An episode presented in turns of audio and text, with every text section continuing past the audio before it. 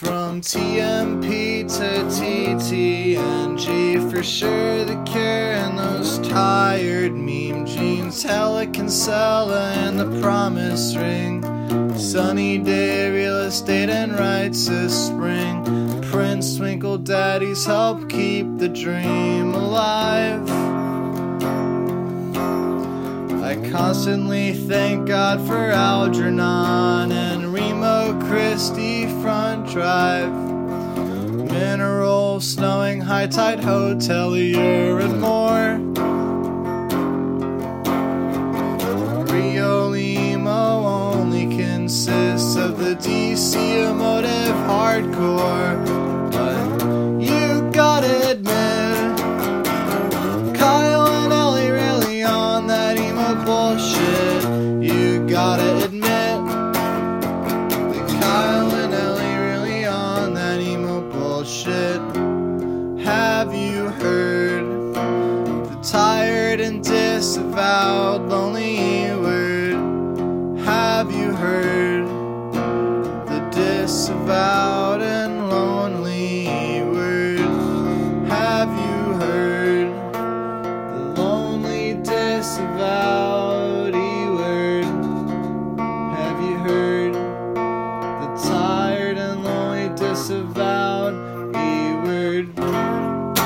Right, this is episode 36 of the E Word podcast. This is Kyle. I'm recording in Madison, Wisconsin. I am with my co host Ellie, who is in Austin, Texas. Hi, what's up? I'm going to see Plague Walker tonight. It's going to be sick. I've seen that band a couple times. They play, Uh, like, Plague Walker or Plague Vendor? I think Plague Walker. I think they play like a 15 minute set or like a Oh, 10 minute yeah. set. Yeah, it's Sean from Middleman who did that whole benefit Yes. thing for me a while Yeah, back. yeah, I've Yeah, I seen them a couple them. times. So, Stoked for you. Um, this is our 2013 and 2014 recap episode, and we're doubling up and we're doing it big because our guest on this one is Keith from Empire Empire and Count Your Lucky Stars Records. did anyone else like lose signal just now, No, or was that me? Nope. it's you, Okay, sick. Keith. What's going on? Not much. How are you guys? Doing good. Um, yeah, really stoked to have you. Um, as per usual on these episodes, we like to kind of talk to you about what you're up to at the top. So, um, I know you've got a couple projects, or you have a solo project and a new band. Is that is that accurate? Yep. Um. So I'm working on two things primarily right now. So I'm in a band called Parting, which is um, Ben um, from Annabel, Gooey, who used to be in Empire Empire, is also in Annabel now, and um, my buddy John, who was in a band called Hawkins Son, but they were um, a Flint-based band. I'm not sure if they did like a, a bunch of touring. Anyway, we, we played in bands together before, and he actually, actually, all three of them e- prior even Gooey prior to joining Empire, um, all three of them have filled in an Empire multiple times. So, um, yeah, we started actually started out as an internet band, um, and then we decided to actually get together. So we got together so far a grand time total of three times, but we wrote and recorded six songs. Um, a six song, five songs would be for an EP. One song would be for a comp we've done the music already, um, but we haven't recorded the vocals yet. Um, so that's one thing I'm working on, and it's kind of like um, if I had to describe it, it's kind of like more knapsacky, um, a little bit more upbeat. Oh, sick. Yeah, um, we're like, and I'm I'm doing, we're kind of doing like a a Jimmy World type of um, vocal split. So I do probably 60, 70 percent, and Ben is doing 30, 40, somewhere around that. Um, he sings the Annabel too, if, if that. Um, so for people who know who Annabel is, you know, you can kind of combine. He plays he plays lead guitar, I play guitar, Gooey plays bass, and uh, uh, John plays drums. And then the other thing I'm working on is called Mont Oriander. It's a, solo project. So pretty much all of my bands start out as solo projects. Um, anyway, you know, the ones that actually do end up doing something. Um, so this is one where I'm playing everything, and um, I thought I'd do it up big, and so uh, we're coming out of the gate, or I guess I'm coming out of the gate with a full length. So um, I recorded um, 14 songs, and then two of them will be bonus tracks for a Japanese release of the same album. Um, and so far, so all, all the music is written, and I've recorded the drums so far. Um, I haven't gotten a chance to do bass and guitar yet, but um, and then my process is a little bit different than maybe other people's process, where I, like to have all the music done first, and then I write vocals. So it's kind of me like you know exactly how much you have to work with, right? And then um, then you can kind of figure out what you're going to do with that space. So I have no idea what the vocals will be at all yet for any of them, but I don't worry about that until everything else is done. Cool. Sick. I'm stoked. it's it feels good because um, after Empire broke up, I was kind of really burned out from everything and just kind of took a break from playing music for a couple of years now, actually. And then, you know that you know that saying where you know if you love something, let it go, and you know if it's meant to be, it'll come back to you. So I um, was okay, kind of either way. Do you know what I mean? Because if if I didn't want to play, then I just wouldn't play. But I would tell people that I wanted to want to play music, but it just wasn't there. And then, um, you know, enough time passed, and it kind of came back to me, and now I'm like really excited to be playing again. So um, it feels good to be in that, that kind of like space, you know, where you you can't, especially with art, you know, if you keep forcing it, uh, you know, everybody can tell, and it cheapens it. And so when we were done, um, I and I was, you know, really needing to stop for a while. Um, it feels good to naturally come back to something. For sure. Um, is what's what's kind of the, the working status of uh Count Lucky Stars at this point then? Well, so when Empire ended, we kind of low key ended too. Yeah. Um, and just well, so we had committed to doing. We finished doing the releases that we committed to doing, and so sometimes that's why you saw like a trickle of things coming out. Like that Colossal EP Yeah. had been in the works for uh, years and years, and it just finally ended up happening. um, and there was a couple other releases from some bands that, um, like uh, the last couple things we did was Cotopaxi, which was a really cool band with Anthony, who was in Run Forever, um, and that was like criminally underrated. It's like really with Pedro Lione. It's fantastic, but it just kind of died on the water because they didn't do that much either, and we were kind of on a, a last hurrah at that point. Anyway, in a Mimi Siku, which has got members of Two Knights, and that was really cool. Yeah, but they kind yeah. of stopped doing stuff too. You know, I, everything just kind of came to a natural ending. But that being said, actually recently we have started to become active again. Same thing with, um, you know, me taking a break from music. Just I kind of just took a, a break from music in general, and uh, so we've got um, three releases right now lined up where I physically have um, the records already, the, the the stuff that we're doing. We haven't really talked about it yet, but we're gonna. And we, and we're signing another band. Actually, signing another band this weekend. Everything's all set for that. So yeah, we're, we're actually getting back into the you know active and into the game again. So that feels really good too. Cool. That's really exciting Yeah. to hear. That's That, that made me feel really warm. Yeah. we haven't we haven't done anything for a long time because like again just same thing with the um with music if if I if I'm not able to give something my 100% I don't want to cheapen it for anybody else do you know what I mean I can't commit to doing something for especially for another band and then like half-ass it. You know you got to do the whole thing. You got to whole ass it. So yeah so now we're uh, back in that kind of headspace and we're and we're gonna start rolling again. I, I don't think we'll ever be like I kind of felt like we put out so much stuff, just so much stuff that um, we're I, I, this time around when, when we're doing this is I, want to focus on doing like a smaller amount of releases, but putting more, more into the release. You know, so like pushing that one release for a lot longer, as opposed to having, or this month we're doing this, and then this month these two albums come out, and et cetera, et cetera. So, so I think you can kind of get, can kind of get lost in that, you know. Mm-hmm. Yeah, because we've, I mean, doing this decade under the influence thing, we've been talking about all these like huge records that have come out and are not like huge in the scope of like, oh, you had to do like ten pressings or something. Right, but, right. like, but like I don't know, talking about like High Tide Hotel, like that's like a massive record for emo. At least Ellie and I think, and like yeah, I love that Yeah. album. I love both their albums. so it's really cool to hear that you're turning the light back on. yeah, it feels it just feels like the right time, you know. and things just happen naturally like that. But yeah, I mean, if we look back at our back catalog, I mean, there's so many records I'm proud of, and there's so many records that really are really amazing and did well, and there's you know a handful of records that man, it just I don't they just didn't catch on, but they're like incredible records, and it's kind of a bummer, and it's kind of weird to see how that stuff pans out. Sometimes stuff that you don't expect to do well does amazing, and then some stuff that you're like it's a sure thing, and just like it flops hard. So Mhm.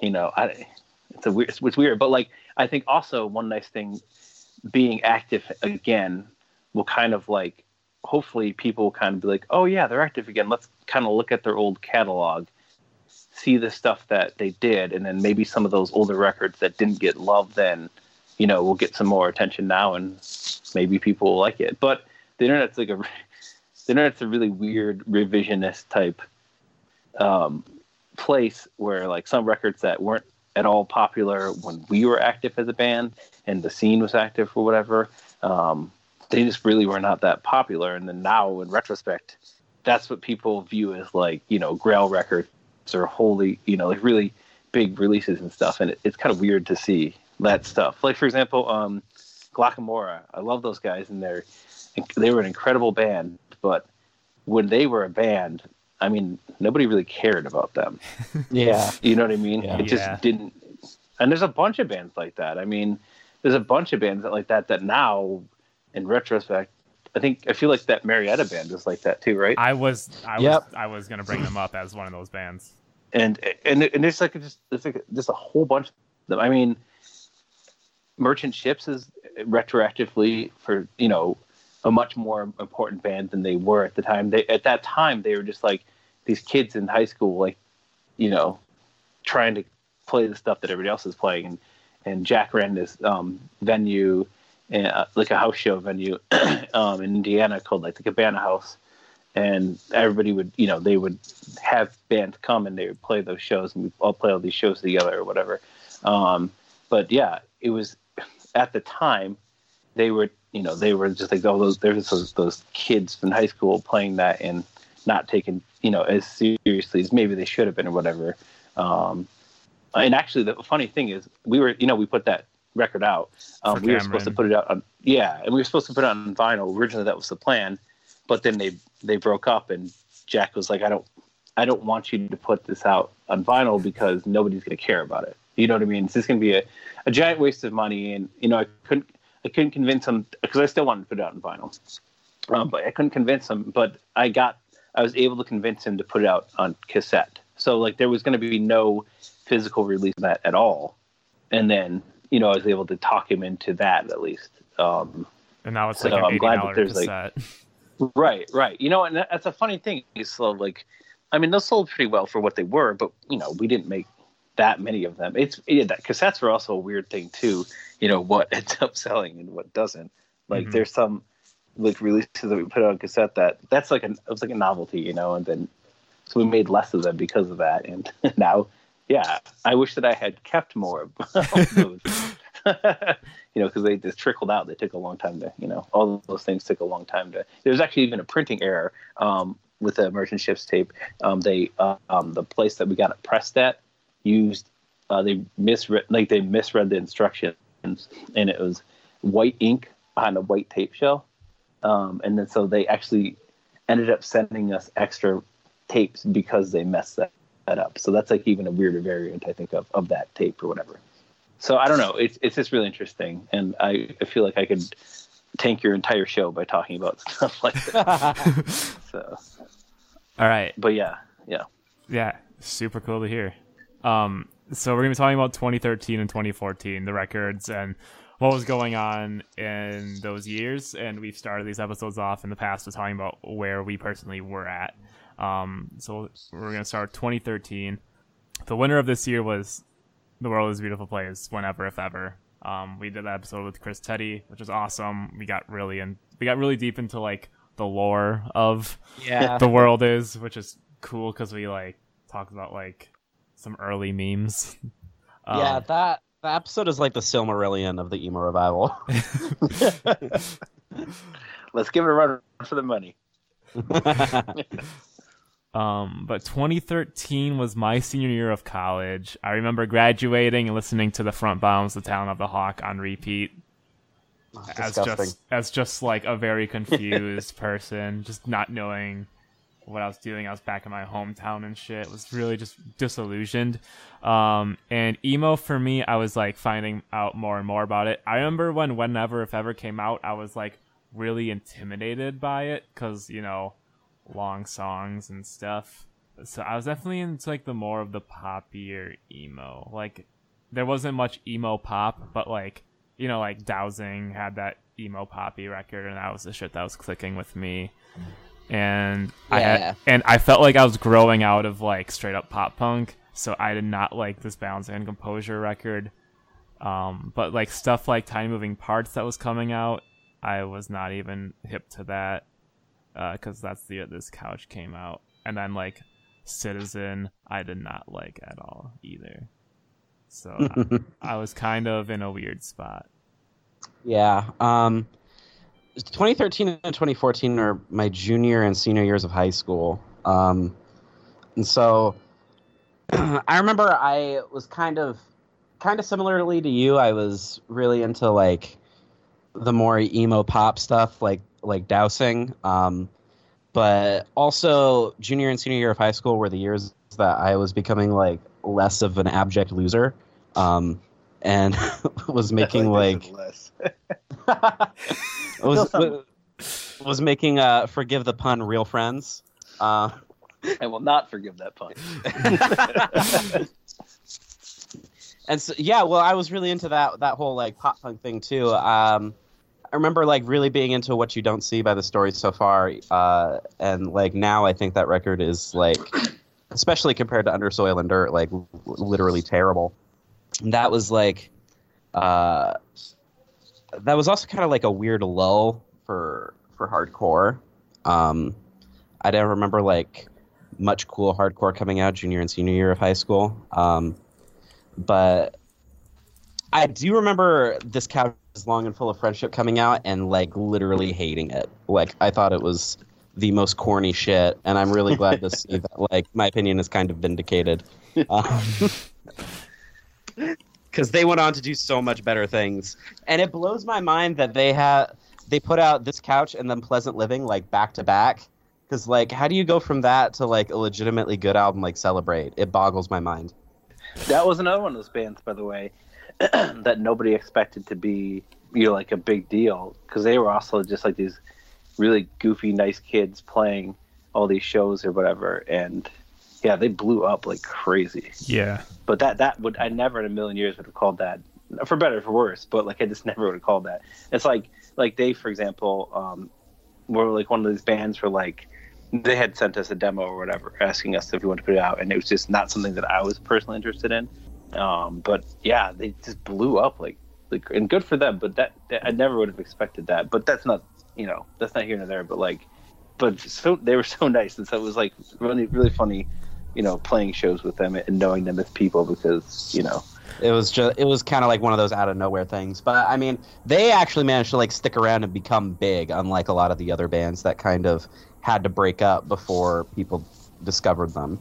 Right. But I think I think any band that has like that pop element to it, forgive me if, if I'm wrong, but like isn't there new stuff like it kind of sounds like Blink 182 ish, right? Uh, it, it, like like Hyper technical Blink One Eighty Two, yeah. Yeah. right. That's a good way of putting it. they have so, like, like, huge I mean- hooks, and that's Yeah. yeah. So like any band that has, I think a, a songwriting style like that has so much more potential to be a larger band than a band that's more like, you know, in like less poppy. You know, I mean, if it, the more poppy you are, the better chance you have to to stick around. So I can see that like that being like a good cross genre type of thing, you where you get like the punk kids and the emo kids or whatever, and and you can kind of tie that together where it's not like a straight up like like the world is you know didn't really have that even though they had some hooks and stuff to it but like you kind of you know like free throw is another good example of that like Yeah. they're super poppy so For like, sure. it's easier to draw that in i think And we're definitely gonna talk about modern baseball and like that. yes. Um because they were they were the most either the most pop punk emo band or the most emo pop punk band of 2014. It's a- another band that I 100% never would have called being as popular as they were. I, I never would have called that.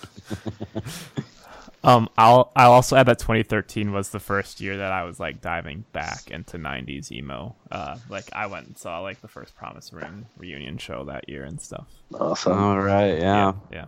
Uh, Uh, I think, I, I I, think think, I, think, I think I, I think it was at that show. Did you go to the Wisconsin one? yeah. I think we actually, Kathy, did we go to the Wisconsin Promise Ring reunion show? Because we got there's um there we went with our friend Jacob who runs. Do you guys remember Keep It Together Records? Is like the, a cassette tape label. Yeah. Anyway, Vaguely. he um he he lives in um Wisconsin, and so we went out with him. And I also remember getting these giant ass pretzels at this like place really close to it. Like I mean, like one's the size of your head, or even bigger than that. And then going to the Promise Ring reunion show after, I thought, which was an amazing, amazing show. I thought. That's hella dope. Uh, Keith, where were you at in 2013 besides the Promise Ring reunion show? That's it. I, I lived at that venue for two two years. Um, in 2013, so at that point, I think that we were still writing the record, um, and we were just doing a bunch of touring, and I would say that was like that was like the last. I you know I don't think we knew it at the time, but like kind of like the last like the last upswing of all the stuff that we were doing and Ricky Stars was doing. We were putting out. I mean, we put out this Foxing record that's on the list here. We toured with the World Is. Um, we played a show with uh, the Front Bottoms. I don't know if it was that year, but at some random fest in um, Connecticut. What was that called, Kathy? Do you remember that like festival we played at New Jersey? Because they had that like really bad. We had, we were on an exclusive seven inch with like all these other bands. I can't remember what it was called. Bramble Jam. Yeah, so we played that. Uh, yeah, we were just touring a lot, touring a lot and playing a lot of shows and writing a lot of music. Probably did just released hundred splits because that's what we were doing. um, Were these all like Um, DIY shows, or like was it at the point Um, where yeah, it was like shows. in like venues or anything? Got it. Really 2013 and we'll touch on this more i'm sure but 2013 and 2014 is when we um, when oh, really when the whole scene is kind of making a jump to venues as opposed to like house shows and stuff like that. But almost exclusively our whole career was you know diy space and spaces and art spaces and basements and stuff like that. So um, but yeah that that's probably what we were doing. I, I know that we we intended to write the record earlier. We actually even went out and started recording um, our record with um, Ed Rose, who did like Benton Falls and Appleseed Cast and some Get Kid stuff. And we, we actually went out to Kansas, but the dude was the biggest dick in the world. Whoa. And like I normally wouldn't call somebody out like that, but he was such an asshole. and I think he Hell was at yeah. he was he was uh at the end of his recording and i think he was like super burned out or whatever we went we went there and we were like so excited because you know he had made like a lot of our a lot of bands that we loved records um and then we went out there and then he was and he actually evan from into it over it had gotten to him a little bit earlier and I, so did football etc and um Mm. in this town um, had, uh, had I think had, he had even flown out to England to do stuff for them. Anyway, we were excited to work with them, and he was just such an asshole that um, we just after like one day recording with them, I was just like, I can't do this, and so we left, and we came back, and we ended up pretty soon after ended up recording with the the guy. His name's Matt Halliday. He's a real good friend of mine, and he's we've been recording together for like 10 years so he ended up doing the record um, instead of instead of ed so. And this was for you will eventually be forgotten. yeah. Holy shit. yeah. And it's funny too because there was this um, he had somebody that was working with him. I can't remember who it was but he was really nice. And i found out later that the guy who was like um, assisting ed in studio was like a big empire fan. And he was just like mortified i think by the way that that ed was like treating us but the the dude was like, I remember like on his website, it used to be like, I heard that you're like an asshole or difficult to work with, and uh, I talked to Evan about it, um, and he was just like, do you know how some people like are like an asshole to you, and you have to be an asshole back to them to like, and you ha- you come to this like mutual respect for each other. yes. You know, like that. He's like that, I think. But uh, Ed Rose, but like instead of this, I was like, why do I want to make a record? Like that's something that's so important to me with a guy that's just a huge douchebag. So we, I remember calling Kevin because we co-released that with Top Shelf, and I remember calling Kevin Duquette the day, like before, um, you know, when we were walking around deciding like, hey, if we're gonna do this or not, and I was like, I don't think I can do this, man. And he's like, Are you serious? And I even talked to Matt, who had recorded us all the whole time. Matt was like, You know, hang in there if you can, because he was like, he was excited for us to record with somebody of you know that pedigree or whatever. Um, and it's just, it was just one of the worst experiences. And I just remember feeling so like dejected. So we ended up driving. Kathy and I had gone out there to make the record, and we just ended up driving home. Um, we were supposed to be I can't remember how many days we had booked or whatever, but I just remember just like coming home super defeated and having to figure out what to do, you know? Because like when recording, I think a lot is a real mental game, you know. Like, if, and if you get like that like seed of doubt, and like it just kind of like affects your performance, and he was just like very difficult to work with, and it, so as the day progressed or whatever, um, it just got like more, more worse and more uncomfortable because I just was so you know, I just felt like the worst musician in the world. You know what I mean? And so, uh, yeah, I, I, have no idea what happened to those takes that we did because we did. I can't. I recorded like because I was playing drums on that too. I played drums and bass and guitar and sang on it, and Kathy played guitar. Um, but I, we had recorded. I don't know, like how many songs did we record on drums, Kathy? Do you remember? Mm-hmm. Something like four or three. I don't know. What doesn't even matter. But I, was, I neither of us, neither Ed or Kathy or I, like even mentioned like wanting those because I didn't even want. I wanted no record of that existed. So, so I don't even think he records anymore. I think he owns like a restaurant or something like that. And I, actually, the people. So I won't throw the other people that I've talked to about him under the bus, but it's kind of like some bands that friends, some people that I know that have worked with him. And I think, like I said, have similar similar experiences. Some people really were, it, it, really clicks with, and some people didn't. But we were supposed to be the last record he ever did, and he told us um, that he hated doing emo records. And it's like, why did you agree to do our record then? Yeah. I mean, yeah. I mean you, if you listen, I'm not sure if you listen to us or not. You know what I mean? But like, it's pretty obvious, like why we're coming to you because you made some of the records that we were influenced by and we love, you know. I'm pretty sure that like um I can't remember like what band was it that they recorded? Well, I think it's maybe like Spitalfield or something like that. And um, mm-hmm. he was so hard on the drummer that the drummer from the Casket Lottery ended up playing drums on that record. I think. Holy shit! Yeah, you know, crazy. And I have some. I, whatever. He's like, you know, he's doesn't deserve to be defended. So like, I just feel, but I feel like if like if you know, like if like we went to record with somebody and they're like, dude, your drummer's not good. I'd be like, it's our drummer. Like we will make this work. You know what I mean? Like I would be like, well, i just replace them. We'll just keep doing this record. Like how shitty is that to do to your own bandmate? For for sure. Yeah. I mean, this I is such a great story. So I play. I like love this so much. I'm sorry you went through it, but it's a great story. Yeah, I mean, it was, and I just remember like we also another thing that we were doing is we were going to be recording. One thing I really loved about his recordings, like obviously cats and stuff, like sounds really big. He did like low level owl with them, and I think Mare Vitalis, which I was saying wrong the whole time. I said Mare Vitalis, but it's apparently it's Mare Vitalis or something like that. Anyway, um, and he, it was like this big, big, big sound, and he had this. It was like what is it, the Black Elk Lodge or whatever that he had. I can't remember. Anyway, but like I love the big drum sounds, and there's like this big drum room, and he just set up in this like set us up in this like tiny drum room, and I was like, why, why are what? you doing that? Like we came here for like this big sound. So whatever, it, it doesn't matter. I mean, I think we we ended up making the record that we wanted to make, and I was really happy with the way it turned out.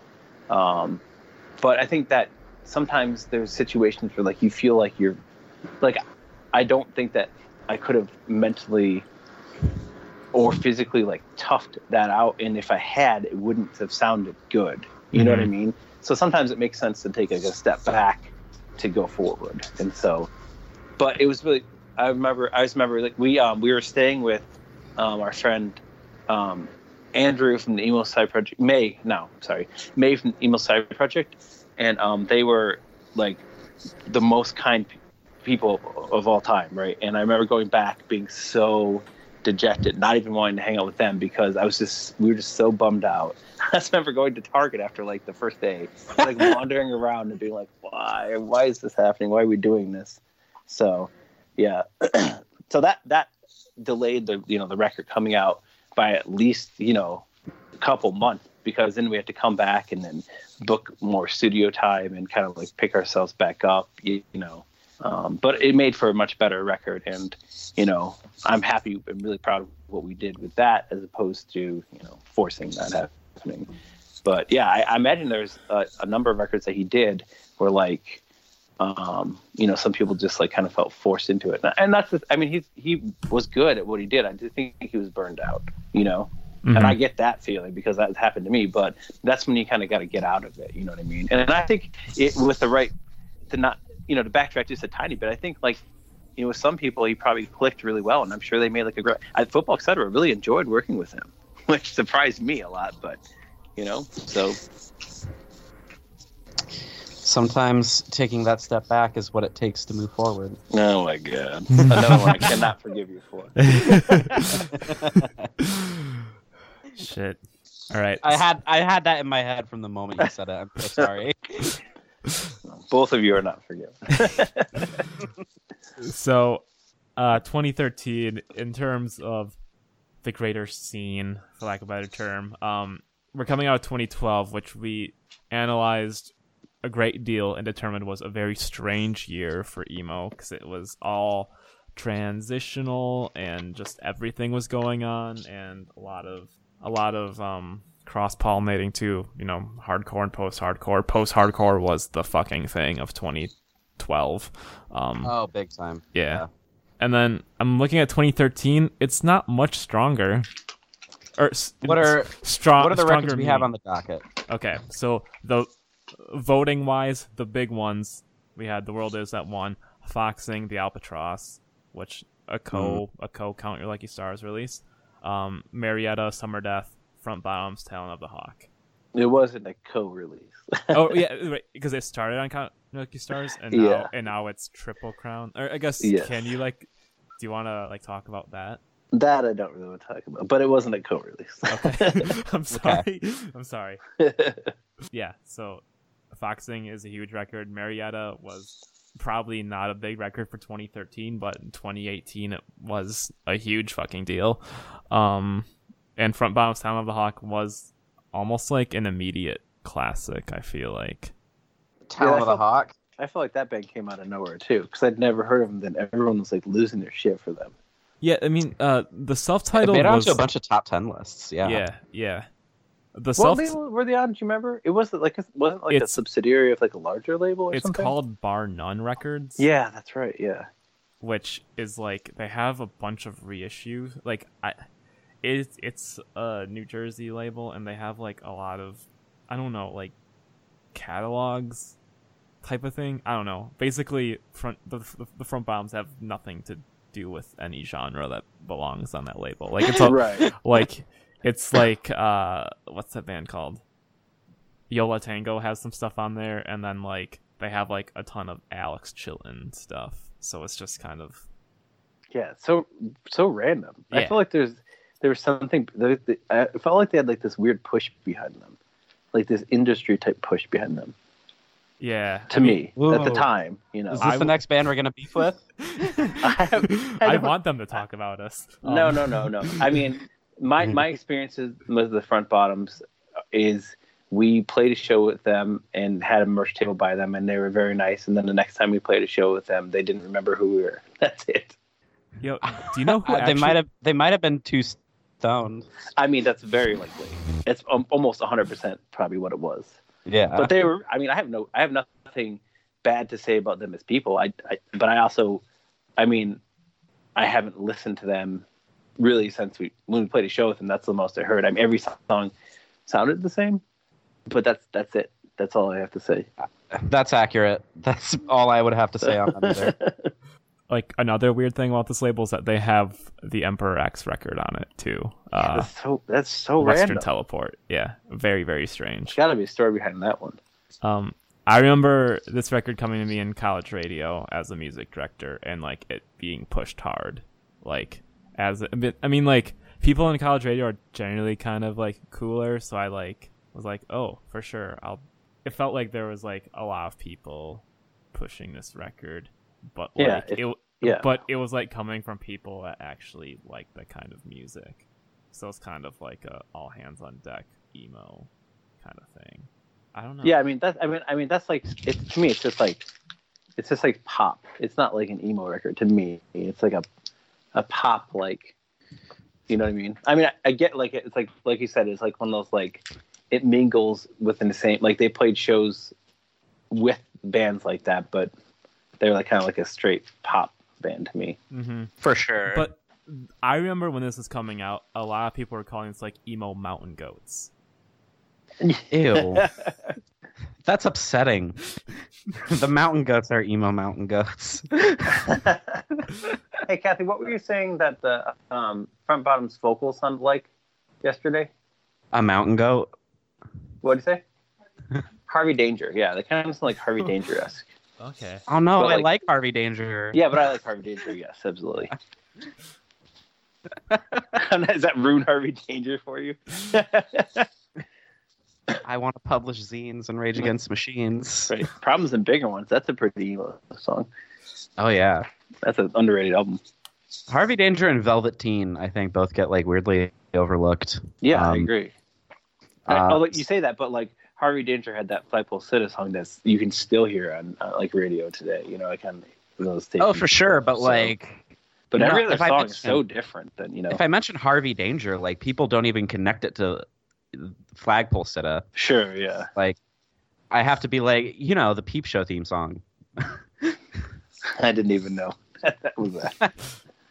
I I remember like enjoying Talon of the Hawk for what it was when it came out, but I never like really slotted it in like the emo framework. Like it just felt too like folk punky. Yeah. Yeah, yeah, I agree with that. Yeah. But this was an album. folk but just like folk rocky. Like it, it felt like uh like a Seth Rogen version of you know like Nick Drake or Dashboard Confessional. Like yeah, I can see that with the dashboard reference. I mean, it's kind of like Yeah. that, like heart on your sleeve, like really corny, like Yeah. saccharine corny. yeah, for sure. Yeah. some of that, some of that stuff is like so cringy, like too much. You know what I mean? But like, like I don't think that they're self-aware that they're that cheesy. Exactly. I think I told the story on the podcast before, but I thought Au revoir, the first song on that album, was oh my god! See, self my satire. yeah. Like but it's, it's not. really funny. Yeah, because actually, my brother. So they're actually my brother um, runs the Breslin Center, which is where Michigan State basketball um, plays, and they are the student the student body. Like sometimes you know they'll bring the, they'll bring in bands or whatever, and they're bringing um, the front bottoms. They're coming to Michigan State. They're playing Michigan State. I don't know when it is, um, but and they're so my brother i hadn't heard them in you know i never heard i hadn't heard them in a really long time and so my brother played me this one song that um um they were making fun of right and it's that song that was the song so that's the only song i've heard from front bottoms in a very very long time was that song and this is like i just like you know secondhand embarrassment you know like like when you're watching like the office especially like the british Yeah, office I- but also the American I thought you were talking about a band. Yeah, me too. But then I was like, Oh, I- sure, no. I- yeah, no, the, the, the term secondhand was embarrassment. like, I, I kind of remember Secondhand Serenade. But... Speaking of second embarrassment, no. but, Um. Anyway, um. Uh, anyway, that's how I feel about that that song. Like, I just feel like embarrassed, like for r- those lyrics, like for that band. for singing that like so earnestly? Like, I do you think- not you just like oblivious? I think that band is just like too far into the music industry that Right. they're not looking for like cred anymore. Right. No, I mean, I, Yeah, I they're think doing that's where. Mom Jeans is at now. I think they could ride this ride a similar line. So that's another band that I know a lot of, but I'd never actually listened to them. I just know people talk, and they have very strong opinions on them, one way or another. Yeah. So one of these days I will listen to them. I want them on the podcast so bad. Um, so can we talk about Marietta for a second? Because this is a band that I don't think. I mean, so I was aware of them when the second LP was coming out, but like that band didn't really click for me at all until like last year, and like I still don't like ride or die for them. Like I think like Summer Death is definitely like my favorite thing that they've done, but it's also just like why did this band kind of have the big uh resurgence blow up kind of thing? I mean, they never really did it for me either. I feel like the songs kind of just like don't go anywhere. Like to me, a big part of emo is that if you have like a like a build up in a song, it's gonna pay off. But their songs just kind of build up and then stop, but not in like a shellac way where that's the point. It's like, oh, they're in their mind there is a payoff there, but it doesn't sound like that to me. Does that make sense? Yeah, but I yeah, I don't I don't feel like that's a make or break for me. Okay. yeah. Sometimes I like when songs don't go anywhere. I kind of like that's the point of it, but I don't.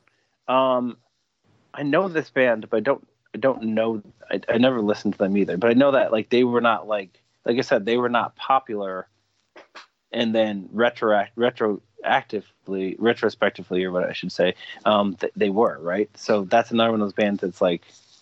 I don't know how that. How does that happen? How does it happen where a band is not popular in their time, and then I also feel like, for, for example, uh, on a personal anecdote, like when we put out "What It Takes," it came out to, you know, mixed reviews at best, and nobody really cared about it. In fact, we pressed it on vinyl. We made a thousand of them. It was double LP, so it was really expensive. and um, it was at the point where like we'd be like playing shows and like, "Hey, you want to grab the records in the van?" Like, nah, no one's gonna buy them anyway. You know, like nobody cared about it at all. And then somehow, I don't know what, what happened, but then people started caring about it. And I, I don't understand why. I don't understand what ha- why that happens to records. Like, why was American football a band that nobody cared about at all when they came out, like retroactively now, like the band that invented emo to like a lot of kids. You know what I mean? Yeah. because that house is super rebloggable. Like Yeah, it- you good aesthetic. I, mean, I, Um, lo- I love American football. Uh, I mean, that first album is incredible, and I loved it when it like when it came out. Like that was an amazing. I remember downloading it on Napster when I was a kid. so that's how cool I am. But um, yeah, but I, I just never would have called it. So I just I don't understand. Like Marietta is one of those bands where like retroactively people love them, and I also feel bad for bands like that because it's a bummer that you don't get to enjoy that when you're an actual band. Yes. I think it's because like the the internet allows people who previously would not have been connected in any way to like bond over the things that they enjoy that they that they have in common with someone from like a completely different country. Um and so like these weirdos who like marietta find the other weirdos who like marietta and it just kind of grows and grows as a cult. And then that cult has you know enough clout to kind of disseminate their gospel among the others. Um Okay, but is this a modern baseball thing? Because they had like a split with them. Did modern baseball like shout them out when they were breaking up or something? i don't think so Well, I mean, and the weird thing about that too is like now I think like let's say Marietta got back together or any other band that has that like that weird like revival of like a a revision revisionist popularity.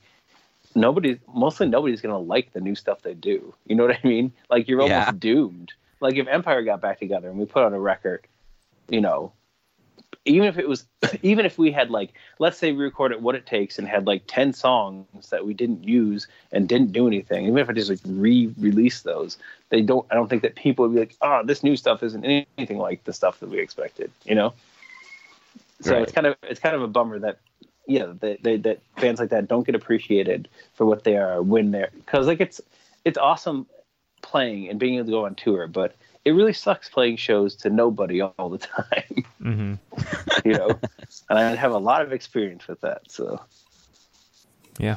Um, and then I guess the, the the final one on the big list is Foxing the Albatross. This one, um, I, I mean, Keith, was this one hot out out of the gates? Yeah, it was. Yeah. actually um it's funny because there are very few bands that like you when you see them you just like, are just like super floored right so we played um we went down and played south by southwest we booked shows down there from michigan and on the way back up and i don't remember even who booked i think warren from warren franklin um had booked a show with them maybe Joao. i can't remember what it was anyway we ended up playing a show with them in st louis you know their hometown at um it's just like a random DIY, like a barn, I think it was, or something like that. Um, I was just like so blown away the first time I heard them that we like signed them on that day, that night. Holy That's how shit. quickly that happened. But it was just like it's really rare to find a band that you just are like so blown away and, and floored by, you know. And they were that they were that band for us, you know. Um, so in 2014, I got, I, I entered my first like relationship, and uh, I remember she just kind of randomly texted me one night. I love this song so much, and it was, you know, why don't you love me back? Oh, Uh, yeah. yeah. Um, and she was just like, I I love the way he screams that so much, and it just like really really blew me away because I had had no experience with other people in my high school knowing who the fuck foxing were. Like I knew people in my in my circles were aware of like the world is a beautiful place, but not like foxing. Um, and that that kind of opened my eyes to like kind of the phenomenon that they were probably going to become. Mhm. that that first video that they did though was really really incredible for Rory. Yes. Oh yeah, well, Josh Yeah, is like a yeah. director, right? Yeah, yeah. I mean, he does amazing work.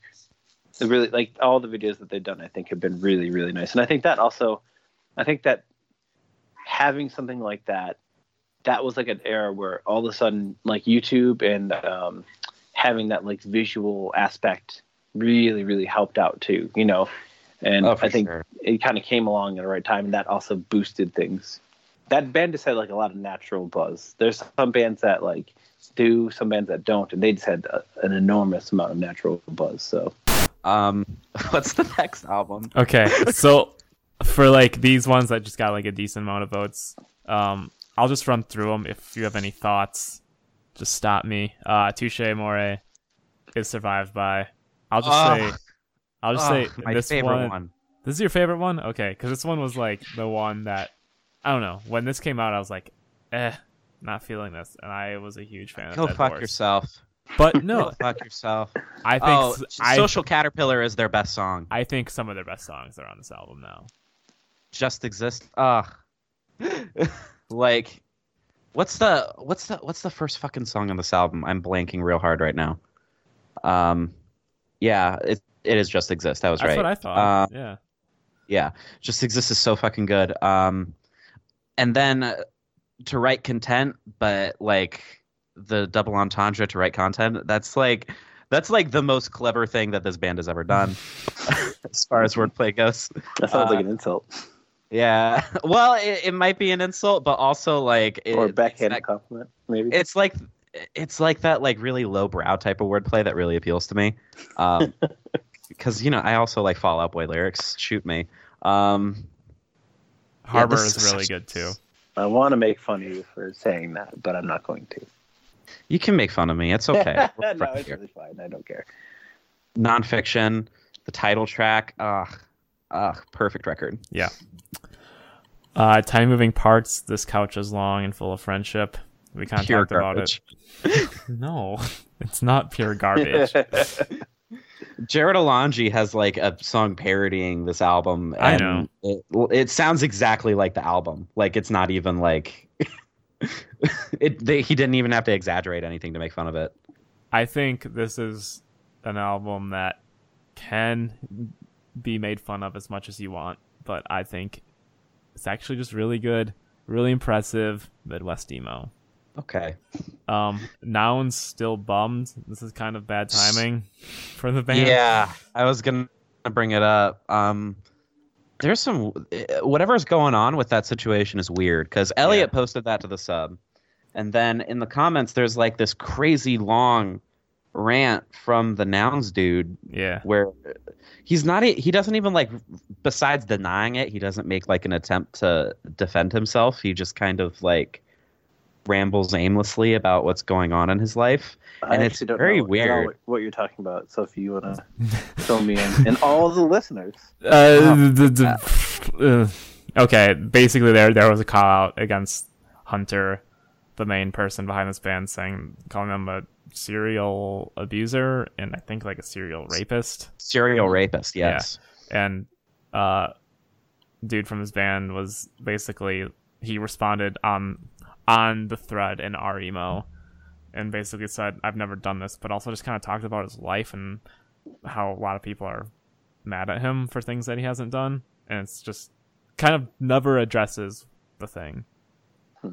It's weird. It's like the first time I've seen someone like respond to one of these things like in this manner. Like I've seen people respond with like poorly constructed like invective. I've seen people respond with like stuff that was clearly written by a lawyer, but like I've never seen someone just be like, "Here's what's going on in my life. Like I didn't do this, but this is making me real sad, y'all."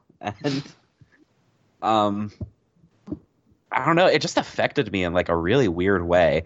And I don't know what like the actual situation is, but like and I wouldn't even say I'm a huge fan of nouns, but just like reading through that thread and reading like because there's other people commenting the thread like I know the person who posted this and there's like a lot more to the story and then other people who are saying there are people like sharing their stories in the comments and it just it just seems like a real horrible mess and one of the first times where not even the Pinegrove situation which was just like confusing. This is just like an actual train wreck It's just it, it, it's all really sad for multiple reasons, but it's just like oh, I just found it. I basically put this record on here because this was like the beginning of a lot of this what people were calling uh, like people could call like lo-fi and like extremely DIY Mhm. emo. I mean, it's not the first, but it was a big one. And like, it's kind of like along lines like Salvia Palth and yes, and Yeah. uh, this was Flat Sound yeah. F- exactly. And this was a band that was working with funeral sounds which was the home for a lot of that stuff. Funeral Sounds seems to like weirdly attract people who get accused of this stuff. It's true. Because Lou Diamond used to write a lot for them too. yes. I, I remember that website. Because didn't Mark Garza do it? yes. Uh, yep, yep. Yeah, Yeah, I, I remember like I think that back in the day, um, I think we did like a decent amount of debuts and stuff for album releases and stuff. Sometimes with with Mark. So yeah. Mark's an odd cat. They me- they messaged me on Twitter like two years ago, like saying they were going to try and get funeral sounds off the ground again, and Yeah. were like inspired by my blog, and then like nothing happened. But we're friends on Facebook, and they heart react to my stuff sometimes. So. i remember when funeral sounds was going to start fresh we all got an email because i wrote for them for like as they were fizzling out and it was just like you're all fired if you want to write it you have to reapply that's hilarious. Well, uh, were they trying to do like a, a Sorry, record go. label for a minute? Yeah, they they did like one vinyl release and it was a Nouns record, and they were and they like put out a shit ton of tapes. Okay, yeah, that's what I remember. Yeah, well, didn't also Mark lose everything in like a flood? Yes. Yeah. The Funeral Sounds was one of the, like the more odd case studies of the that era of emo blogs. hmm but also like Mark was fourteen probably when Funeral Yeah. Sounds started or something. Like uh, wild, wild stuff. Um, yeah, I haven't thought about that in a long time. I think it's still all up. Um yeah, some stuff is like uh broken links. I'm assuming, but Well, yeah, some stuff you gotta like go onto Web Archive for. Uh, like there's an article about all the screamo bands Evan Weiss used to be in that I had to like go to Web Archive to find. I remember fucking that love that article. Yeah. Yeah. Cool. Uh, Captain, we're sinking. The future is canceled. Ellie, this is this is your record. Oh my god! Like, okay, so this is like as far as like punk as a broad genre umbrella goes, this is probably in my top five punk albums of the 2010s. Um, like, I I think it's perfect. I think it like melds everything from pop punk to emo to more straight up punk rock to hardcore and post hardcore. Like, it just throws all of it into a bucket and I think it's better than anything the Menzingers ever did because uh, I think the singer of this band is like the Menzingers' brother or cousin Oh, really? Uh, of the singer. Yeah, um, it's uh, from that from that whole Scranton pool, um, and it, it just like grabs me in like a really visceral way. I like that it's like this really drab concept album about like alcoholism, but like he's he's so young and dealing with alcoholism at that young of an age is just like a it's a really unique weird feeling um i think the lyrics are really good. I think the way that like musical leitmotifs come back is astounding. Um if i if i had to pick a favorite song it'd probably be shoddy workmanship but really the whole album is like worth a serious sit down listen. Okay, Ellie, I'll finally listen to this record. yeah? Did i did that convince you? Yeah. I mean, just you're you're like uh your uh your uh, constant pushing of this record is inspiring. I felt like literally breathless trying to get everything I wanted to say out in like I- a short period of time. I could hear it. Keith, have you heard this record? Uh, I have not. I, I hate to say this, but and I was saying this. Uh, I was talking about this in the chat earlier. Um, at that, that period of time, especially, I was like, I was really not listening to a lot of music. Um, I was listening to a lot of podcasts or nothing at all. like when, like when we were on tour and we would drive, because everybody always would, you know, whoever was driving would pick their music or whatever, and would, everybody would be annoyed when it come to me because I'd either listen to a podcast um, or nothing. I was just like, you know, so I had I, like I, my most of my knowledge of all these records on, on them is yes, we played shows with a lot of these bands, um, but no, I haven't heard the record. And it's not Super like uh, cool though. That like But it's not like I don't know. I mean, is it? like your your your like context for tiny moving parts is they were really fun when we played with them. That's Yeah, super Yeah. cool. Yeah. That's that's cool. Yeah, that that's a different perspective that we don't normally get when we do these recaps. Yeah. Um, like for I mean, for example, the world is whenever ever if ever that record is amazing, but I mostly know that record because we played we we went on tour with them, and so I heard all those songs every night. You know what I mean? And they were they're incredible. And I, what I remember really about that period is that was when Tom had sang like half the songs on the album, and I'm, you you might even have talked about this, I'm sure, with Chris, um, who by the way his nickname is Jack Links. So, um, because he looks just like the beef jerky up. um, anyway, uh, one quick aside on that. One time when we were driving on a highway, um, Chris was driving and he murdered a bird. He's a birderer. We really actually, the, um, the, the actually he felt really bad about it. The the the bird had just like I don't know what it had wrong, but like he like torpedoed into the car. so it like bounced off the the, That's the really sad. windshield. Anyway, um, yes, it is sad. But I remember what, what I remember really we were doing with that one is so we went on a tour with 100 Year Ocean. Um, um, this is probably in 2012 or something like that. I, I can't remember when it was. Do you remember that, Kathy? That one when you met us up with us in Ohio?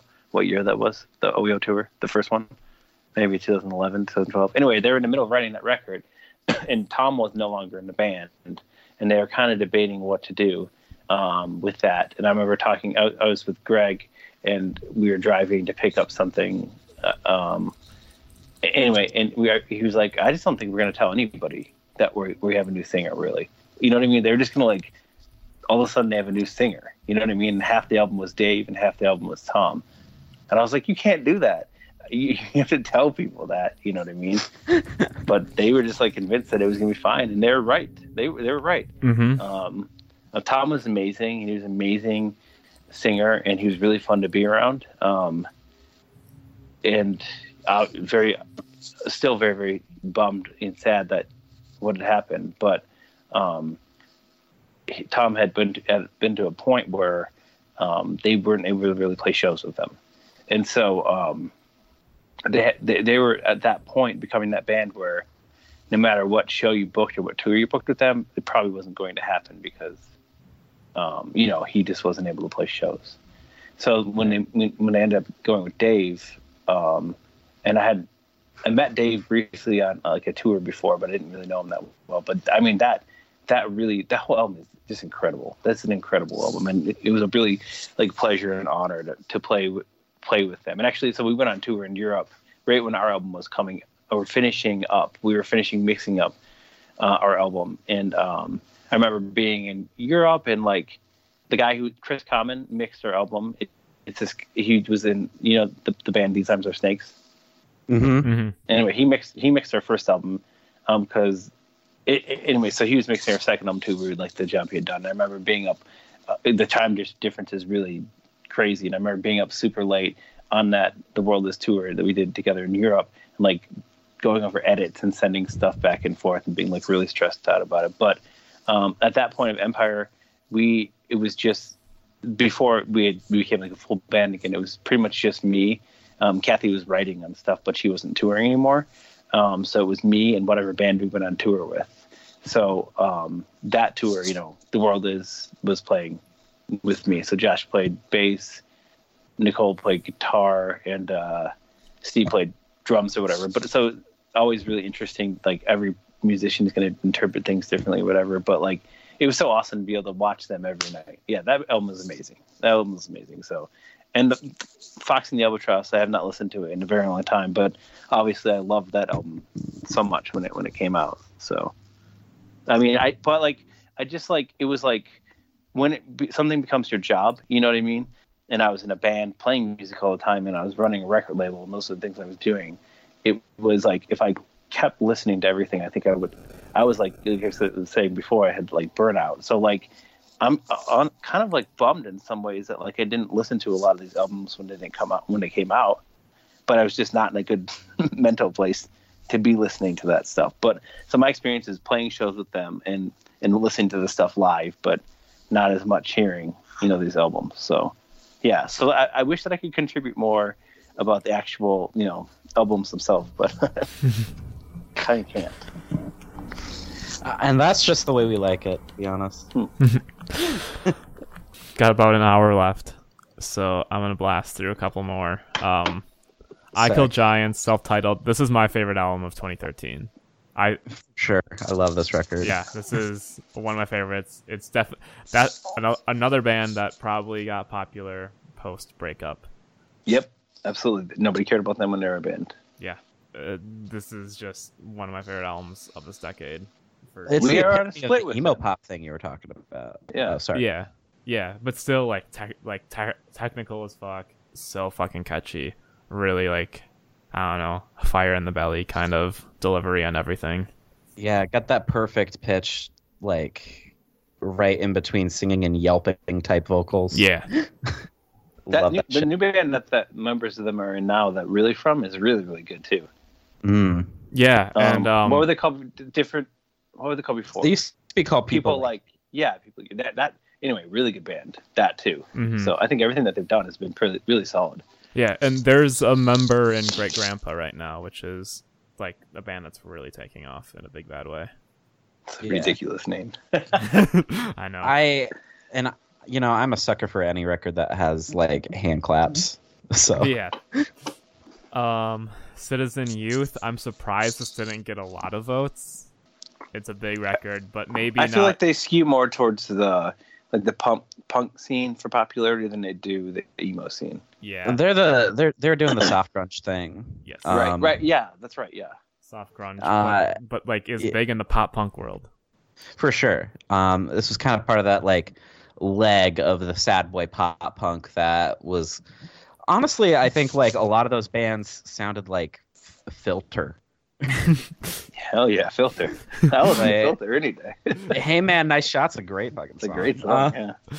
what's that other one? The Take take the, like picture or whatever. Yeah, that You sounds wanna like- take Um, my picture. Yeah, that's a jam. it sounds like really weirdly soft for the Yeah. band that did Hey Man, nice shot, but it's I also know. great. um, Uh, but I don't like this album. we're in the minority because everyone likes it. Even people that are like I- older. Like I don't know. When they like played Madison, there were like dads there that were into this band. yeah, and I don't I don't want to like shit on it because I don't think it's a bad album either, but it just like leaves me cold in a way that like a lot of the other soft grunge stuff like Daylight or you know mid period title fight just doesn't. Mm-hmm. Like I feel like they were just like a little bit less convincing. Uh, kind of like they kind of fell in the same bucket as like where Balance and Composure started heading. You know, Yeah. just like the songs weren't there. The aesthetic was, but the songs weren't. They're really popular. Are they still really popular? Yes. Yeah. Uh, I remember because most of them are from Michigan.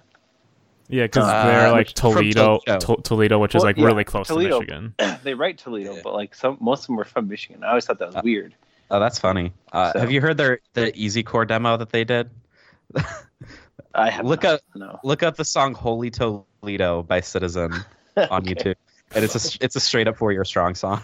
All right. Pity Sex, Feast of Love. Love this record. They're from Michigan too. Yep, Man yep. Arbor. Yep. It's like a cross section of soft grunge and the lo-fi thing. Yeah, that's a good band. I listen to them. We played Yeah. shows with them. They're really good. Um, I and this was one of those. This was a Pitchfork band. Like this album, I'm pretty sure got best new music Yep. and everything. Yeah, and it. I remember I made this tweet just like being a shithead, but I was like, remember when Pity Sex in, invented shoegaze? But like, this is when everyone was like really into shoegaze. Yeah, I think Yeah, that kind of was like really hot for that. Yeah. that Mhm. time. And that's another band where like I never thought that this band would be popular either. Not that's not again definitely when I say stuff like that, I'm not talking about their talent if they're good or not. But that's not a band I thought was like a a marketable band. You know what I mean? Yeah. Right. Because they were like, they were very DIY. Like I have yeah, a I mean, we friend. played shows with them like at the Metal Frat, which is like this place in Ann Arbor. You know, it's Yeah. oh yeah, we've Yeah. talked about that. yeah, already. I yeah. yeah, because I just played there this summer. Oh, that's awesome. Yeah, it was sick. Um, but like I had a mutual friend of someone who ran a record label that put out the first EP, and they got a fuck ton of money by from Run for Cover to to like buy the the Oh yeah, yeah, yeah. that like EP from them, yep. and it was like Oh, a yeah, very small label. Uh, Run for Cover was just taking over the world right then. Yeah, huh? that was Yes. that era. Yep. That Yeah. was that era. Um, you know, and now they're still on top. yeah, there's yeah that we actually this is not known at all ever, but like we were offered to put a record out by Run for Cover Oh shit. with our last our last album because Jeff was like super super nice guy and he's like he like for some reason liked our band and he was like but we were on the verge of breaking up and so we I didn't want to make a record that I wasn't you know proud of or whatever. So we broke up instead. I don't know that we would have put it out with him or not but I mean like we just broke up instead. But yeah so they were really I mean but they put out so many good records. And I feel like they were huge tastemakers where they kind of like push people you know Yeah. into like grunge or they ma- or whatever or, or uh whatever what's that? Uh anyway whatever genre that they wanted like they kind of like helped push the envelope so Mhm. Yeah, and he's like a he's like an ex hardcore kid too. Um, Yeah, it started out like Uh, what was the first release? Wasn't it like well i mean isn't isn't This is Hell like, or something? guns and roses or Yeah. something like that Yeah. i don't know so Yeah. yeah, both those things are true. I think. Um, we might be having him on, but we're not trying not to count our eggs before we they hatch on that one. yeah?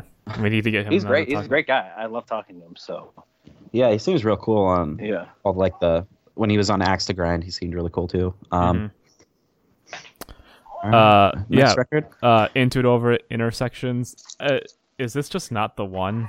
Is this? Is It's this not like- the one. Proper's the one. Yeah. Yeah.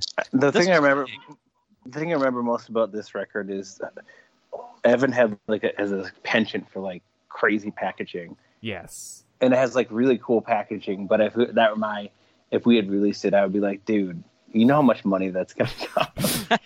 that's cool, but yeah. The the the fucking jacket is like crazy die cut, right? Uh huh. Yep. Yeah. Yep. It's beautiful, you know, but man, must it cost a lot of money. Was Uh, this like the peak of his popularity? As in, I, I, I I think I think it was. Yeah. I, think remember it being like the last real one big. was this one was really big and had a lot of hype behind it, but that standards. Because this is Standards- one that he had. He had Oh, like the, that cr- even the cross art, right? The cross, the cross stitch art or whatever for this one. yes. No, no, Yeah. that that one's standards. That's the one that came Oh, out like okay. like two or three Okay. years ago, and that one was like really big. I don't know. Maybe He was he's still one of just big. Yeah. He was one of those, one of those like, you know, like more like punk, like pop punky than than emo kind of guys too. That's that's what I was saying about proper. I was like, this is a pop punk record, and it's a really good pop punk record. Um, yeah, but that's that's what it is, you know. I mean, he like sure. in his earlier stuff, like when you listen to like Fifty Two Weeks or whatever, there's stuff that's like straight up Death Cab or Piebald or whatever. Yeah, You know, Yeah. like when his tendency, I think, to get full band was definitely more like pop punky. It was a it was a dashboard confessional moment when they went Yeah. from places to Mark a Mission to Brand a Scar. Yeah, and he'd also, I remember like when the whole Twelve Towns series happened, and like he, it was a kind of like a brilliant marketing move. You know, Oh yeah, for, for sure. Evan is very, very smart when it comes to that kind of stuff. And so, like, yeah, he like tied himself to like every single popular band at the time. so, was that the one that he did with Ed Rose? I'm trying to think. He might have done proper with Ed Rose. the last one he did This, with I that think sounds was right because that's John. a similarly like dry tone. I think standards was with John Vanderslice. That'd be cool to he'd be cool to work with. Yeah. Let's see. Um, one more record for 2013 that was Daylight Jar, which is now known as um, Super Heaven. Oh, that's Yeah. right. They had that that name change. Yes. I totally forgot about that. This was a band I Uh-huh. never listened to for a long time, and then just I'd see like the Daylight Jar shirt at all the pop punk shows that I would go to, and I was like, Yeah. okay, I'll check them out. And I was like, Yeah, I think they're is just playing grunge with Gel music. Sound and Yeah. like, Well, or whatever. the thing is, I do like this record, but like the music plus the cover just makes me want to listen to Jar of Flies by Alice in Chains. yeah, basically. yeah. Um, and I'd like to move into 2014 now. If we have any parting thoughts for 2013, Uh, Greatest Generation by the Wonder Years, and that is it. hated it when it came out. Ah, uh, loved it. Still do love it. It's not as good as Suburbia, but um, I do think it was like kind of an artistic achievement that pop punk had like not seen and may not see again for a long time. hmm I have no opinion on a good opinion on any pop punk records. So. Any any pop punk records. well, maybe that's too broad of a term, but that's just like that's albums like that are like to me. It's like every song sounds the same, and it's like it's just like a start and then it stops. There's like nothing distinguishing about, and that's not. I don't really know that much about the Wonder Years band. I know that everybody like loved them. They're like super super popular, but I know that they were like one of those bands. Where it's like to me, it just was like, all right, that's done. All right, that song sounded like that previous song or whatever. You know. I think the Greatest Generation might pique your interest then because they kind of like play around with that expectation. There's like, I don't really want to spoil like how the album goes, but it it, it kind of ties shit together in a really unique way. I mean, I like some pop punk stuff. I mean, definitely, but like, I don't know. That would just it just bands like that just seem like so generic. There's nothing like, and I don't I don't know specifically that band. So I'm not like necessarily talking about that band, but one of our interns um, loved the Wonder Years, and so she would play it at work, and it was never distinguishable, you know, to me. I was I think. I mean, I can see where you're coming from with like a band like, say, like uh, State Champs or Neck Deep or one of those that is just like abject trash. But I don't that's know. a genre now. just- That's my favorite genre, abject trash. Keith, Maybe I'm you just should biased listen 'cause I'm- to. You should listen to Prince Daddy and the Hyena. So I- I've heard a lot about that band. I've Listen never heard them. them, but I've heard a lot about that. Put Yeah. the okay. People say that it's emo, but put on the lens of pop punk, and because that's what it is, it is good pop punk in 2019. Okay, I'll, I'll check it out. Cool. I've been meaning to like since I've been lately like been getting back into music. I've actually been listening to records. Like I listened to a new Bad Heaven record that John did. Oh, really? Yeah. It's fantastic. yeah, it's really good. But apparently they're up. fantastic. Yeah, I saw that. That's John is apparently adverse to doing anything when people start liking it. oh no. Okay, 2014 then. So I guess personal 2014 stuff. Uh, I was listening to everything this year, like everything on this on this list. I remember listening to for the first time and everything. I was really into listening to music because I had a desk job for the first time in my life. I'm jealous. Uh, but I also remember listening to everything that was happening this year. Um, and I was also getting like really into like 90s metalcore around this time. Like I was getting really into like Converge and Cave In and Botch, and then like the more. I, I guess you'd say like quote unquote obscure stuff like uh, Code Seven or that that Hopes Fall record, the Satellite Years. Fucking love that record. Um, but that that was like what defined this year for me. Um, and This is a good year looking at this. yeah. Yeah. Uh, and it kind of capped off, you know, my my high school experience. Um, and It I blows my mind that you were in high school when this stuff came out. and so as I mentioned earlier. As I mentioned earlier, I started dating someone, which meant I was no longer allowed to listen to emo. Cardinal sin. Yeah, Keith, this was a big year for you. It seems like. Yeah, we had a lot. I mean, we put the free throw record out, and we went like on a super long tour with them. um, we put our record out. That that this is jumping down, down the line, but that prawn record's incredible. Kingfisher. Mm-hmm. That's an underrated band, I feel. Yes. 100. And then I like that braid record that they came back with. yeah, Yeah. And I was skeptical because you know when a band gets get back together after a long time, a lot of times they aren't as good. And that was a good record. Yeah. And then T minus down down the list here, T minus by Brave Bird. That's a really a- an amazing album with the possibly the world's ugliest art. Do you have a they- story they- behind that? well, when they sent that to me, I did not know if they were being serious or not. And like, it's not up to me to be like, you can't use that art. You know, I'm not that kind of. We're not that kind of label. Like, whatever you want to do, you want to do. I was like, are you fucking serious? This is the art. Also, it's a 10 inch, right? it's a ten inch. Yes, So it has so much going against it. yes. Ten inches, by the way, are very stupid to do. Um, and they're really, they're also really annoying to pack. You know, because they a twelve inch, you put in a 12, 12 inch mailer. A Yeah. twelve inch doesn't move around. Yeah. but a 10 inch is awkward and I run out of bubble wrap just by 10 inches because I don't want it to get ruined. I send it to people or whatever because we did a 10 inch too. Uh, we actually probably, if you're looking about labels who've probably done the most 10 inches, we've got a pretty high amount of them. Don't you have a double uh, 10 inch? N- no, Okay. no. Okay, I, I, I've done stupid things, but I've never done that. stupid thing. But um, I think the only double 10 inch I know exists that I know of is that Who Calls So Loud has like a double 10 inch, I think. Isn't But the world Woodwater? weird. I think I think that Woodwater is a double Ring? 10 inch. Yeah. Really? Yeah. I don't sure. know. That's that's crazy. But that's such a weird length. You know what I mean? I just I- at that point I was like, cool. I want to have like odd size things, not like crazy like three and three quarters inches that like a bunch, a bunch of hardcore bands or whatever were into. But like, you know, we did a bunch. We I know that we did ten inches offhand. I think we had Ape Up, um, Brave Bird, T minus, uh, Empire, uh, when Steve became a giant. Um, can you think of any other ten inches we did? Oh, the um, uh, Youth Pictures of Florence Henderson was another ten. Oh yeah. Yeah. Yeah, great band. Another underrated band. But like, ten inches are dumb. I won't do them anymore. But they're dumb. But they're kind of fun. I like hearing this perspective because so often I just have like all my screamo friends who are like, "Yeah, let's do a fucking eight inch." Like, But that's like I saying, especially hardcore was really. I remember talking to, like Brendan from Perfect Future, and he's talking about this like, yeah, look at this like two inch record We can get like 35 seconds each song. It's like there's three songs on each side.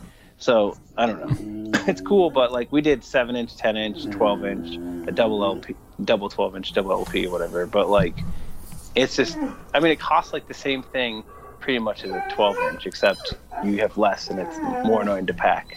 Yeah. You know. So is Cosmo okay? Yeah, he's just waiting to get picked up, and he's watching it, and he's watching people come home. Oh. oh. I was worried that you could hear. Happy Gotcha Day, by the way. Thanks. he just responded.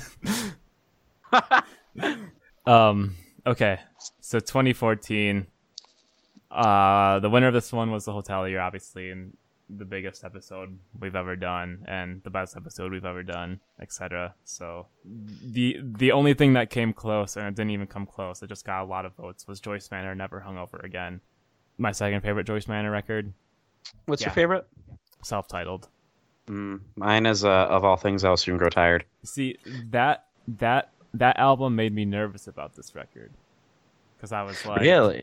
I mean, I like the record; it's my third favorite, but uh, I was like, I hope they don't make this kind of a fuck you record again because that like, because that album was like a fuck you record. Like we don't want to Well, make so- an- another one, like like self-titled.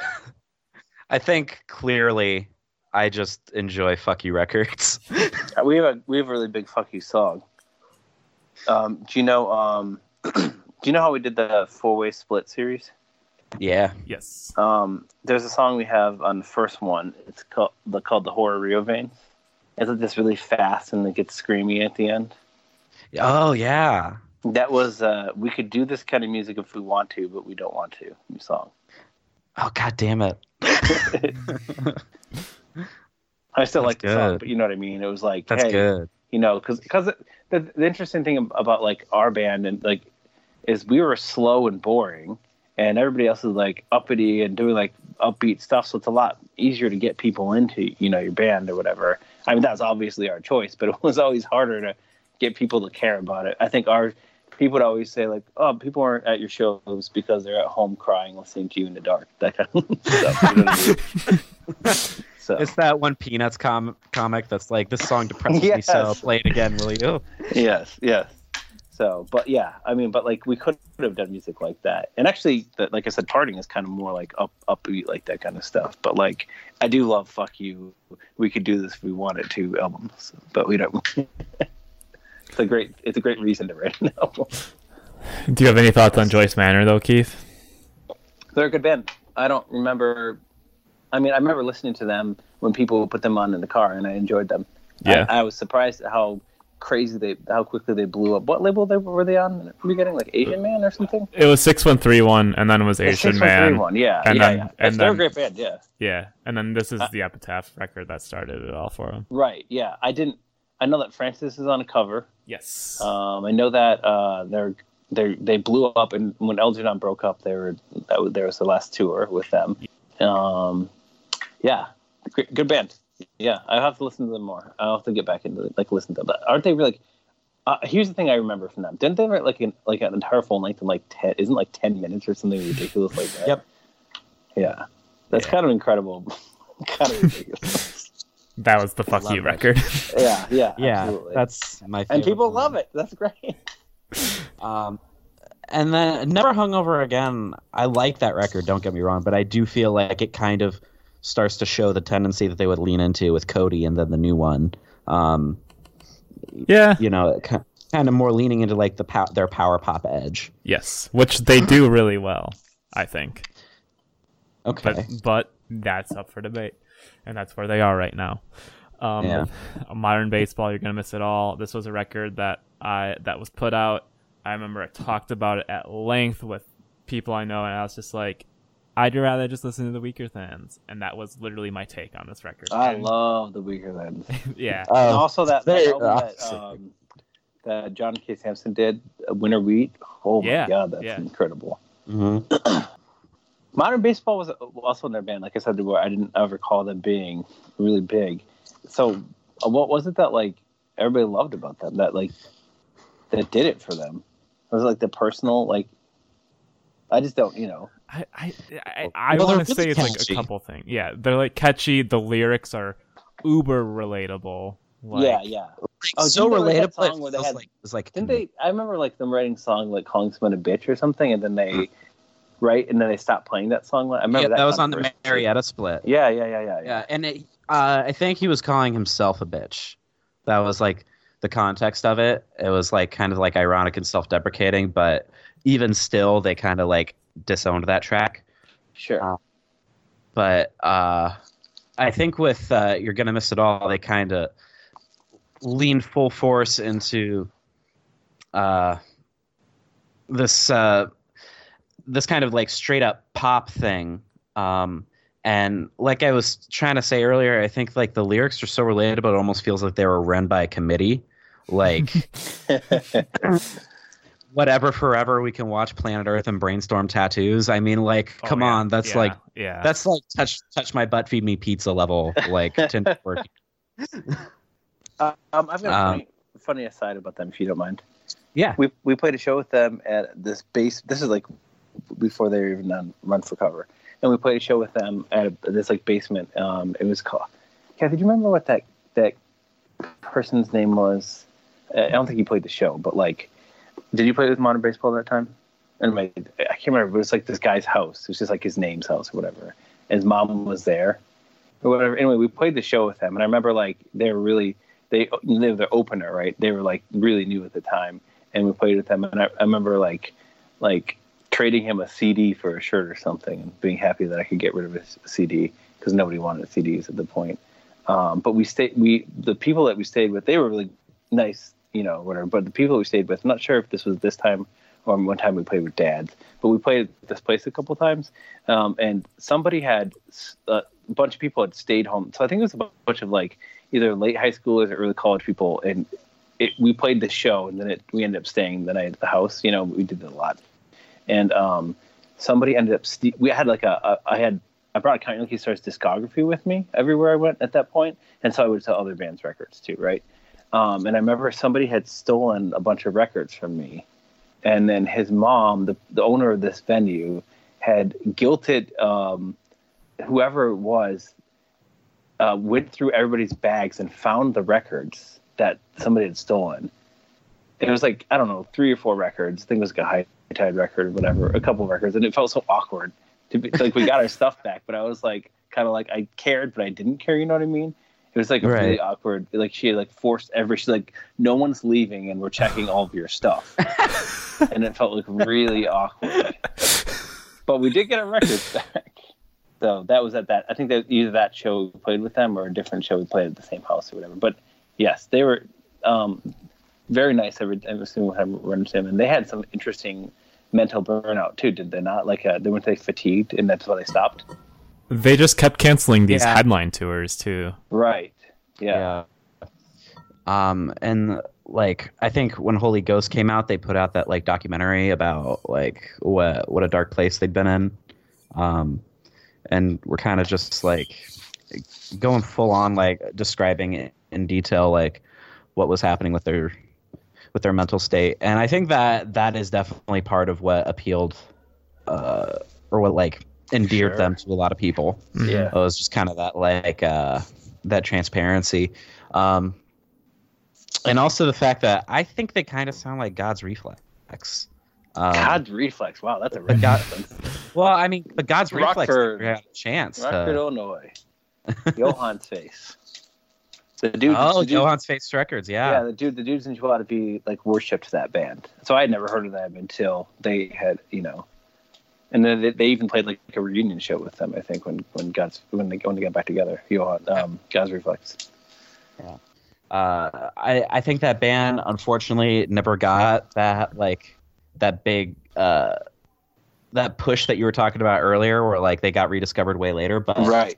they really fucking should because I think they were doing like the Right. like what this wave of emo pop was back during the first wave of emo pop. They there were was a band from Flint, which is really close to where I, I grew up. I grew up in a town called Fenton, and Flint was like 15 minutes away. So we would always do stuff in Flint if we were doing stuff. And they had this like amazing um, venue called the Flint Local um, 432, and that's where we played a bunch of shows in high school. Like we played with Benton Falls and Counterfeit when they were there. Oh, Yeah, which Oh. was like one of my favorite shows of all time. Anyway, um, and we like our last show we played, we played it there because that was like our hometown venue. Um, anyway, um, there's another band called Kid Bear Collective that has that same feel to it that I think people, if they listen to it nowadays, that's like a hidden gem where like they never got their respect they were doing it at that time too. Um, yeah, similar to God's Reflex, where it's a shame to see some of those bands like that, and they'll probably always live in obscurity. So, But yeah, that was my weird ass take on on modern baseball. Okay, some more records that did decent, but you know, uh, no one even got close to the hotelier, and that was like the first time that it was just like called super early, like 30 minutes in. It was like, all right, no one's not, no one's not gonna vote for the hotelier, so I'm gonna email Christian.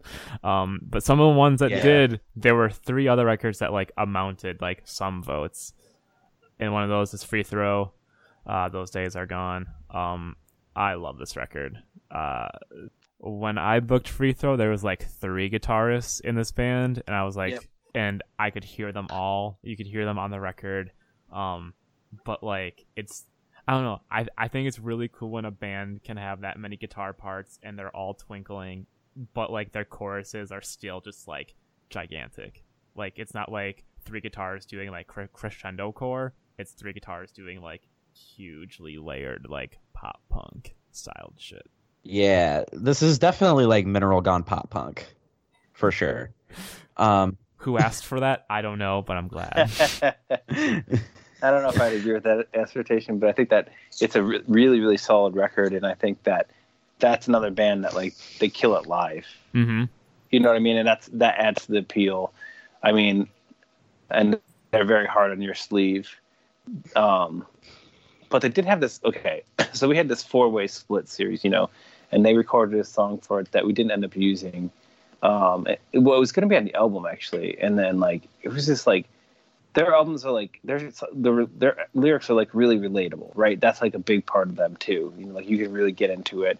Um, but the, this is one song that didn't we ended up not using, and it's like one of the rare times that we've done it. It was just singing about like all these like bands that they loved, like name dropping bands that they loved or whatever. that's so fucking cool. I'm, I'm, I I love mean, like, that I- I mean, it was uh, that album is a good album. It's a really good album, right? But like that song was just so- it was too too cheesy. You know what I mean? Mm-hmm. It was No, I like like. Knapsack and Manero and you know, and it's like gruff voice or whatever. Um, but that you know, um, because we did like when when when we this album came out pretty much the same time as You Eventually Be Forgotten came out, and so we did uh we brought them with us on uh, our our um a full U.S. tour. So we did like a full DIY U.S. Well, it wasn't DIY. We had a booking agent at the time, but we had a full like tour booked around this whole whole album, and, and their album was coming at the same time. And it was really cool to see like every night like people really connecting with them, and I, it's kind of like an odd pairing, you know, Empire and Free Throw, but like they people really love them, you know. So it's Yeah. it, it's cool that they're they're so, so so successful. That you know I'm rooting for them. So Yeah, they uh they just played the final Bled Fest and like I've seen the videos of like two beers in happening at Bled Fest and like the reaction is just ridiculous. yes, yes, Mhm. people lose their shit for that that song. Yeah. So My favorite song is "Tongue Tied." That's a good one. Mm-hmm. Oh, was was was this one big for your for Count Your Lucky Stars? yeah, absolutely. Yeah. and that was like well we made this that was one of the last this was one of the last bands that we signed that um, we had done like a a real push for um it w- this was like at our like like i said like a, w- if you, you had like a top that would be this would be around the top where we just released you know this was paired with um uh, our album and it got a really big push and it did really well. It, like I said, this is unlike Empire. It's like much more like upbeat and relatable. And um, I would say we we talk about you eventually forgotten if you want, but like this album was like people really got into it like right away and, and they felt like communal about it. And so it was really cool to see, you know, it's cool to see people like connecting with that stuff. And I, you know, I, I'm pretty sure that that's uh, people. I mean, they're they're the exact same band now. That's not a, a knock on them either. They're but they're the exact same band now. Like very relatable. You can tell their struggles with you know touring and and being away from home and all that stuff. So yeah, it was it was it's really big, and I think it's still a big record. We still a lot of people still listen to it. So and this is like I think I feel like this might be their record. You know what I mean? Like the record that people know them so. for and like love them. So it's nice to be that that's home here. You know? Uh, that this was a huge record on our emo too. Yes. Yes. This was like the the beginning of like our emo being the place where hype happened. I don't know what that is. Unless you're talking about you The- specifically. the, Like the emo Reddit. subreddit. Yeah, emo. Okay, I'm sorry. Yes. Um, want to talk about La Dispute, Rooms of the House? Uh, you can if you want. I don't have much to say about it. I really like that song from Mayor in Splitsville. Um, Um, I mean that's that that's like the banger from the record Yes. for sure. Is Uh, this someone that, I- that has? I thought I, I see No. you in my sleep. God. no, that's, like uh, two somewhere at albums the bottom. before that. Yeah. Okay. Yeah. Okay. Well, Uh, uh, Keith, this this is a Michigan band. This is a Michigan band. Yes. um, I remember one time we played a show with them. When this, you're gonna love this. Um, they had a Rage Against the Machine cover set.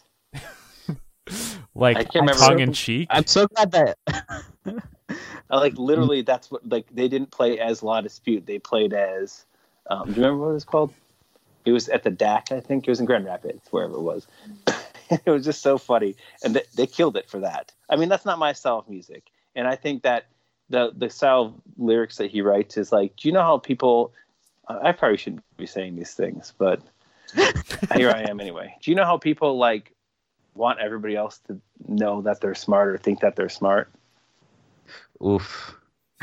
You know what I mean? yeah. You didn't That- have to attack me like this. I came out to this podcast to have a good time. but that's why I kind of feel like the lyrics are like they're good, but like they're like really cheesy.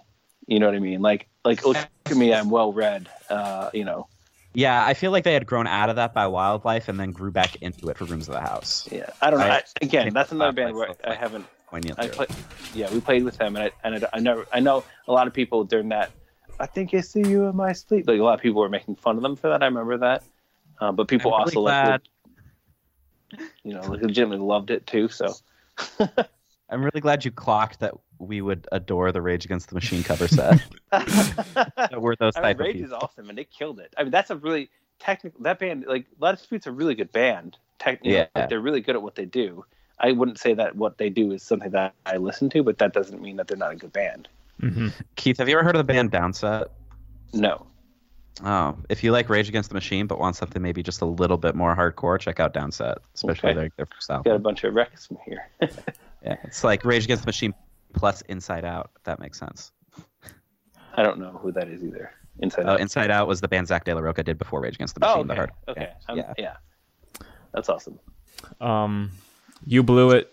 Keep doing what you're doing. Uh, this was a big one when it was coming out. Um, not my favorite, but Can I not plug back in? but good album. That's how I feel. Yeah, this was the indie rock you blew it record, or like the one where they started transitioning to indie rock from emo. Right. They had at that point. This is this I think is a big. This one right here is a real big. Um, when people are so big, labels had really smelled money. I think during this period of time, um, and they were like scooping up all these bands. And this is a band I think that was like a real like. Um, It was a get. Right, right, absolutely, and like it's a you know like because they because they have they're like a lot they had that like fun like emo whatever you know like fu- the party emo type of stuff, but then they um I don't know they they had that like they had a good marketability about about them I think too. Mhm. So Yeah. yeah, like Tanner's cute. Like I get it. yeah. I mean, And also very uh, very talented band, very good at what they did. They this album the- was definitely Like you blew it thing. That was like them covering songs from the Blue album. Oh yeah, yeah, yeah. yes, I yes. think too. Yeah. Um, definition might you're maybe right. Yeah. Huh. Yeah, that, but it's, it's a good album. I mean, it's a good good album by a good band. Um, you know, I think they kind of plat they plateaued after this album too. You know what I mean? Oh, they kind of sure. got stuck where they were, which happened to us. You know, that happens definitely. And I think that sometimes when you enter into that world and there's nowhere to go, it's kind of a weird place. Do you go Yeah. back? You know what I mean? I don't know. Yeah, and I think this album kind of got a lot more credit than it deserved because people were wanting like more of these revival bands to be big, but Right. like Yeah. So like I feel like this album got like a lot of rave reviews just because people wanted like the new You Blew It record to be big and good when it really like wasn't. Yeah, and Yeah. well, I mean, and Evan produced this one, so definitely put definitely put his stamp on it too. Yeah, and like you can hear it on like Award of the Year award. Um, and he pla- he played he played bass on it. I think.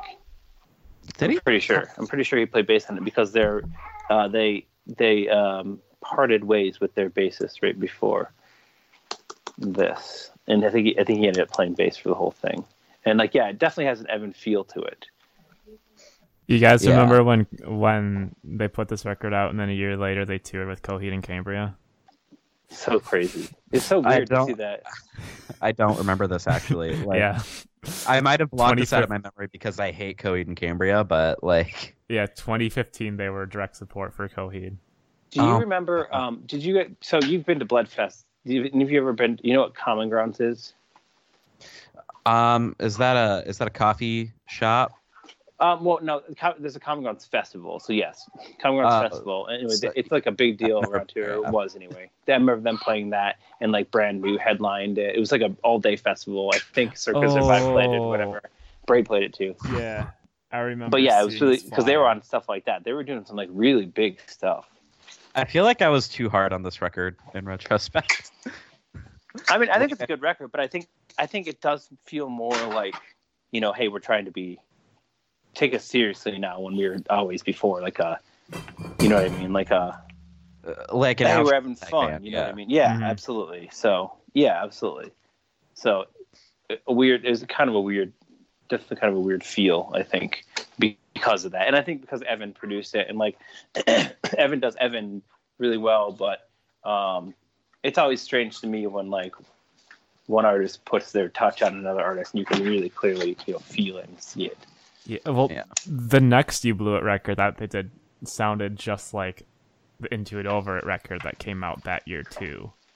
Yeah, Yeah. I think he pro- he might have produced that one too. Yeah. So I mean that I just me personally as an artist, like I think I was always resistant to anybody like like Evan wanted to work with us, for example, and I like Evan. Don't get me wrong, but I just I didn't want. I was kind of like bullheaded. I think at the time. Maybe I might be different if I made a record now, but I was like, no, dude, like I wrote the song. This is how it's going to be. You know what I mean? And I think you have to be more able to be more receptive to that. But if you aren't, it can be, you know, it can also come up with those problems or not problems, I guess, but like that result. You know? Mm-hmm. Right. Cool. We got to speed through these next couple ones. huh? Yeah. All right. Uh, so these ones didn't get many votes, but they're worth talking about. Womp womp. but there's some big ass records on this list too. It's weird, but just that just shows like How much people love home like no place was there. exactly. That album, like, oh man, people just, people just, that was like a, everybody loved it, and Yeah. nothing else mattered that year. Watershed for sure. Yeah. Uh, Dikembe Mediumship. This is the one that sounds like a brand new worship record. I don't feel it. Did I? This one ain't it, Chief. I didn't say it, Chief. Uh, yeah, I, I don't, I, I actually didn't listen to this record. I think I was just in that still not listening to music thing, and it's Yeah. wild to me that they're still a band. I think it's still cool, but we were supposed to go on tour with them, and then our drummer quit at the last minute, and we had to bail on that tour, No, like a whole U.S. tour. jeez. Yeah, they don't they like Shit. only get to tour during the summer because they're like teachers. Yeah, I think. Yeah, I think some of our teachers. Yeah, That's tight. That's cute. yeah. They're they're cool. Though. I, it's cool that they're still doing it. I think uh, uh, when when Empire ended, I think I really wanted to end it because we wouldn't be a band in the same capacity. But I think it's cool that they're like, yeah, we're gonna do whatever we want to do it. You know what I mean? hmm Um, Moose Blood. I'll keep you in mind. Uh, from time to time, I think is the full title. Um, I have never listened to this band before. Aren't they from the It is- UK? Yeah. I this is like a we played pop a show with them.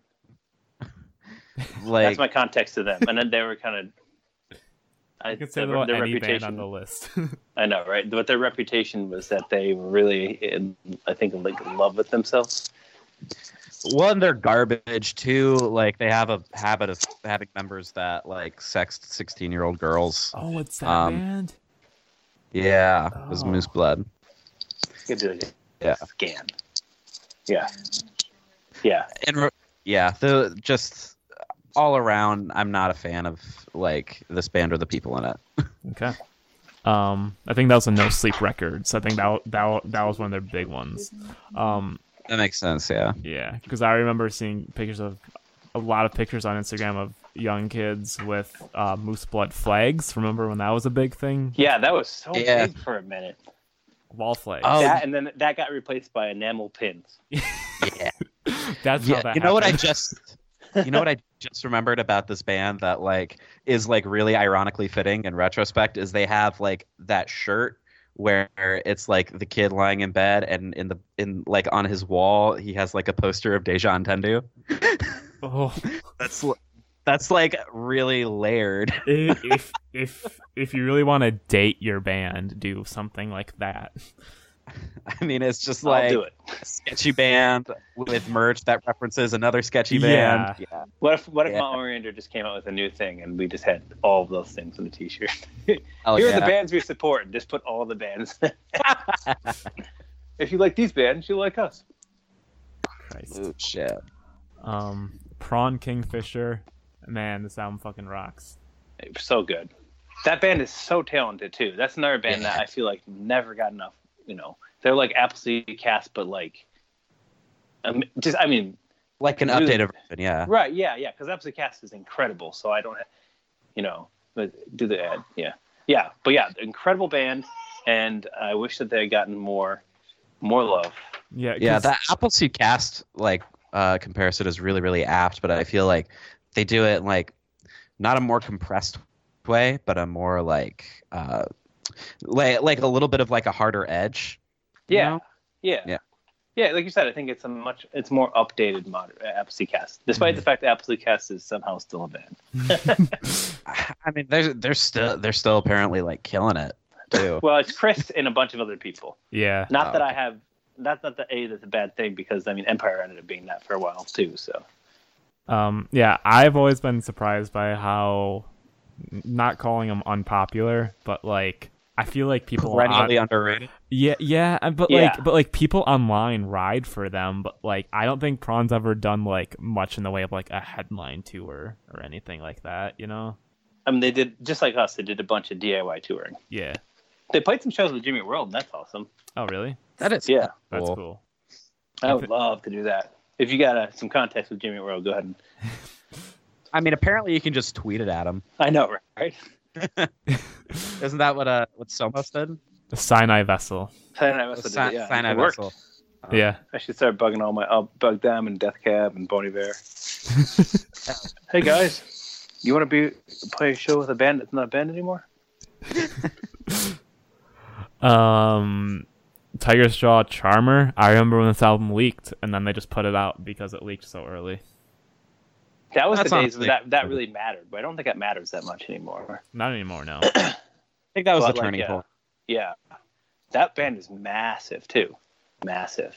Yeah, and that, I've that was seen another band that people were like, they're not going to be able to survive when they change the singers, and everybody thought they were not a band anymore, and then they were a band, and they're still huge. That was like really messy. Like it was like the guy's on this record, but he's not in the band now. Right. And isn't he doing like what is he doing like rap stuff or something? I don't know. I don't. Like a phase, yeah, he Yeah. does like a emo trap thing. Yeah. He's like, but he's like the best one at it, Um, in my opinion. I mean, like- R.I.P. Lil Peep. He's the best living one at it. Maybe. Oh my god! Do you see that? Uh, I don't care if we speak ill of the dead. The little people is so bad. It's- When when, when you're talking it's about nice that, having you on. like, rather burn bridge after bridge down. No, like I remember, like I remember uh, he did sampled mineral. right. Do you remember that? And Yes. the mineral was like, "What what's happening with this?" And he was just like, "Ah, this is so weird. Why? What happened? What a strange thing." Yeah, I- that's not that's not my genre. I just remember people sending him to me, being like, "Oh, you're gonna fucking hate this so much," and I ended up loving it, maybe because of that. But, um, yeah. Uh, what's the next record? We got we got a Yeah, tiny moving parts, pleasant living. Um, I think this Mhm. like came out like the same day as like Kingfisher, and it was just like a good. I don't know. It was like a cool wave because like a lot of these emo albums are coming out at once. It was like it was like all in one summer and shit. Uh, but yeah, this is my first thing with time moving parts, and I really liked it. Okay.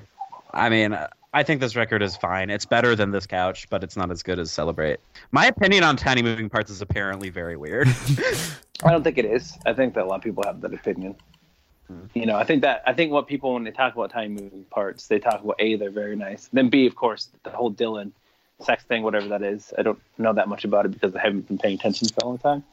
but I know enough to know that there was a controversy with that, right? Mm-hmm. Um, and then also that he's really good at guitar. They're really good, but that's like what they're known for. I don't know if they're known for like having good songs per se or anything like that. When you talk to people about it, they're like, "Wow, this That's dude's very fair.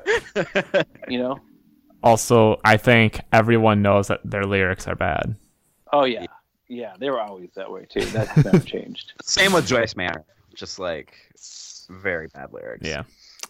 Um, I know nothing. I know hardly an- an- anything about this band Sport, but Bon Voyage is a semi big record, and this is just the thing where there was a million bands. There was a sport, a sport with a period, and then sports. Yeah, that's very confusing. And I also, Also- do any of these bands actually like sports, or they just? I mean, Mike Kinsella actually likes football, so I get. Yeah, I'm, I'm like, I'm a like, like I don't know if you've seen this, but my condition for Empire Empire getting back together is for the Lions to win the Super Bowl. I'm literally watching a preseason game right now. I'm super into it, but it's just really weird that like all these people, because being like a fan of sports, at least when I when we were banned, it was like this like sh- shameful thing for a lot of kids. Like I can't admit that I like sports, and, I, and it would be funny when I would like talk about it, and then some people would be like, like, oh my god, I can talk about this with somebody.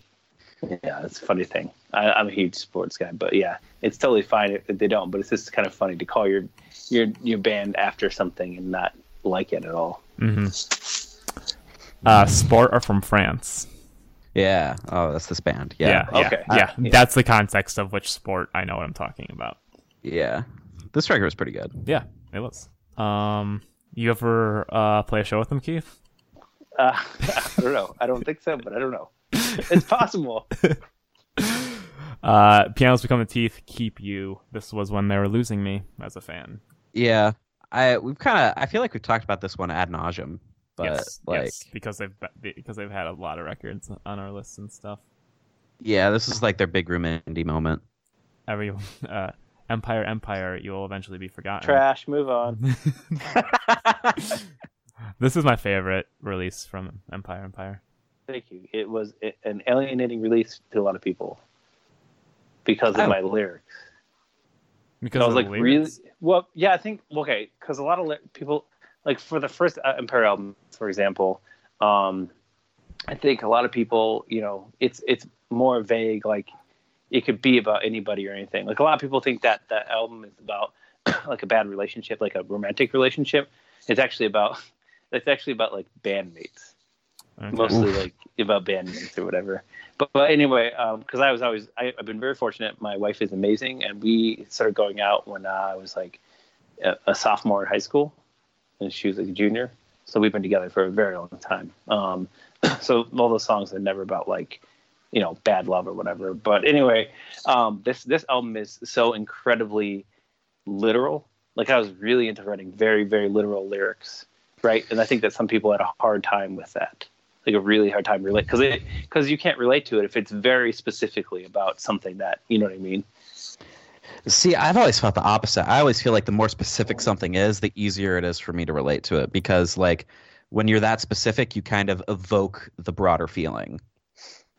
That's what I was going for. What I wanted to do, my my goal on that album was to paint a picture that you could just place yourself into it. You know what I mean? But I think Yeah. that's why it was like a real like some people really liked it and some people really did not like it for that reason. And it wasn't because of anything else. It wasn't because of the music, but it was because of the lyrics. Um, I mean, I, I really liked it. I really like doing that. Um, I think uh, for the new stuff, it's going to be scaled back a little bit, a little bit, not not as hyper specific, but like, um, yeah, it was interesting to see people's reactions to that. And I think the biggest problem that we had, and we knew this, and there was no way to avoid it, is that because there was such a long time between the two records coming out or full lengths coming out that the expectations were not going to be ever met. Do you know what I mean? For some Yeah. people. Yeah, it's So, 'cause kind we of like lis- when rappers are always doing mixtapes between albums. Right. Yes, we did a stupid. We probably did like two or three albums worth of songs in between. That. Yeah. Yeah. We, we had 50 songs as a band, over 50 songs as a band, and only two full lengths, which is really stupid, but that is what we did. And I would do it differently if I could now, but it doesn't matter. Um, yeah, so like, I think that that if you were a casual fan though, and the last thing that you listened to was what it takes, and then you listen to you eventually be forgotten, it's very different. You know what I mean? As far as like a, the progression of a band. hmm Yeah, but I think they both kind of stand as like statements of purpose and make sense from like kind of just the sonic evolution standpoint, you know? Like you can see like this band would become that band in 4 years. Yeah. When I, I, I, I, I, you know, I think that because I was in the band, I knew, like, if you had listened to like the EPs and the splits, it looked like a logical next move. But if you hadn't listened to, you'd only listen to what it takes and then move to that. To me, I think that also kind of shocked people too. But I mean, it did. I mean, it still. I mean, like, it sold really well, um, and people, some people really liked it, and some people didn't. You know, I mean, I think that sometimes as a musician, you, you know, the vocal people who don't like something are more um, you know one person can say something bad and 100 people can say something good and then you, you know you focus more on uh, on the one bad person or whatever. But like uh, you know i i think that also i made it as a somebody who was like in his early 30s or whatever and I'm, i don't know if you're like a teenager if if they could relate to it or not. I don't know. I don't know. Maybe i'm projecting on that you know. I related to it as a teenager. Well, that feels good. That, that's good. I mean, that's important. Though. 'cause I really, I really, that's important. I wanted to do. I, like I said, but I don't know. I don't know. I just read. I've read some things online that are very unflattering, and what read some things that are flattering. It was like another mixed thing, and so, hey, maybe in ten years people will like the album, maybe not. I love when people talk shit about this podcast. It fuels me. It ruins me. Right? It's a, Aw. it's a weird thing though, and you can't. You have to like after a while. Um, I I can read reviews and I'm I'm like, oh, I'm happy that it's a good review, or if it's a bad review, you just have to kind of disassociate from it because you can't. You know, you're writing music for you. You're not. Re- you hope that other people like it, but you know, people are going to love things or or not love things, and you kind of don't have any control over that. So, you know, once it's out there, you gotta like when we got bad reviews and stuff, it's just like or good reviews. Like I said, like either or.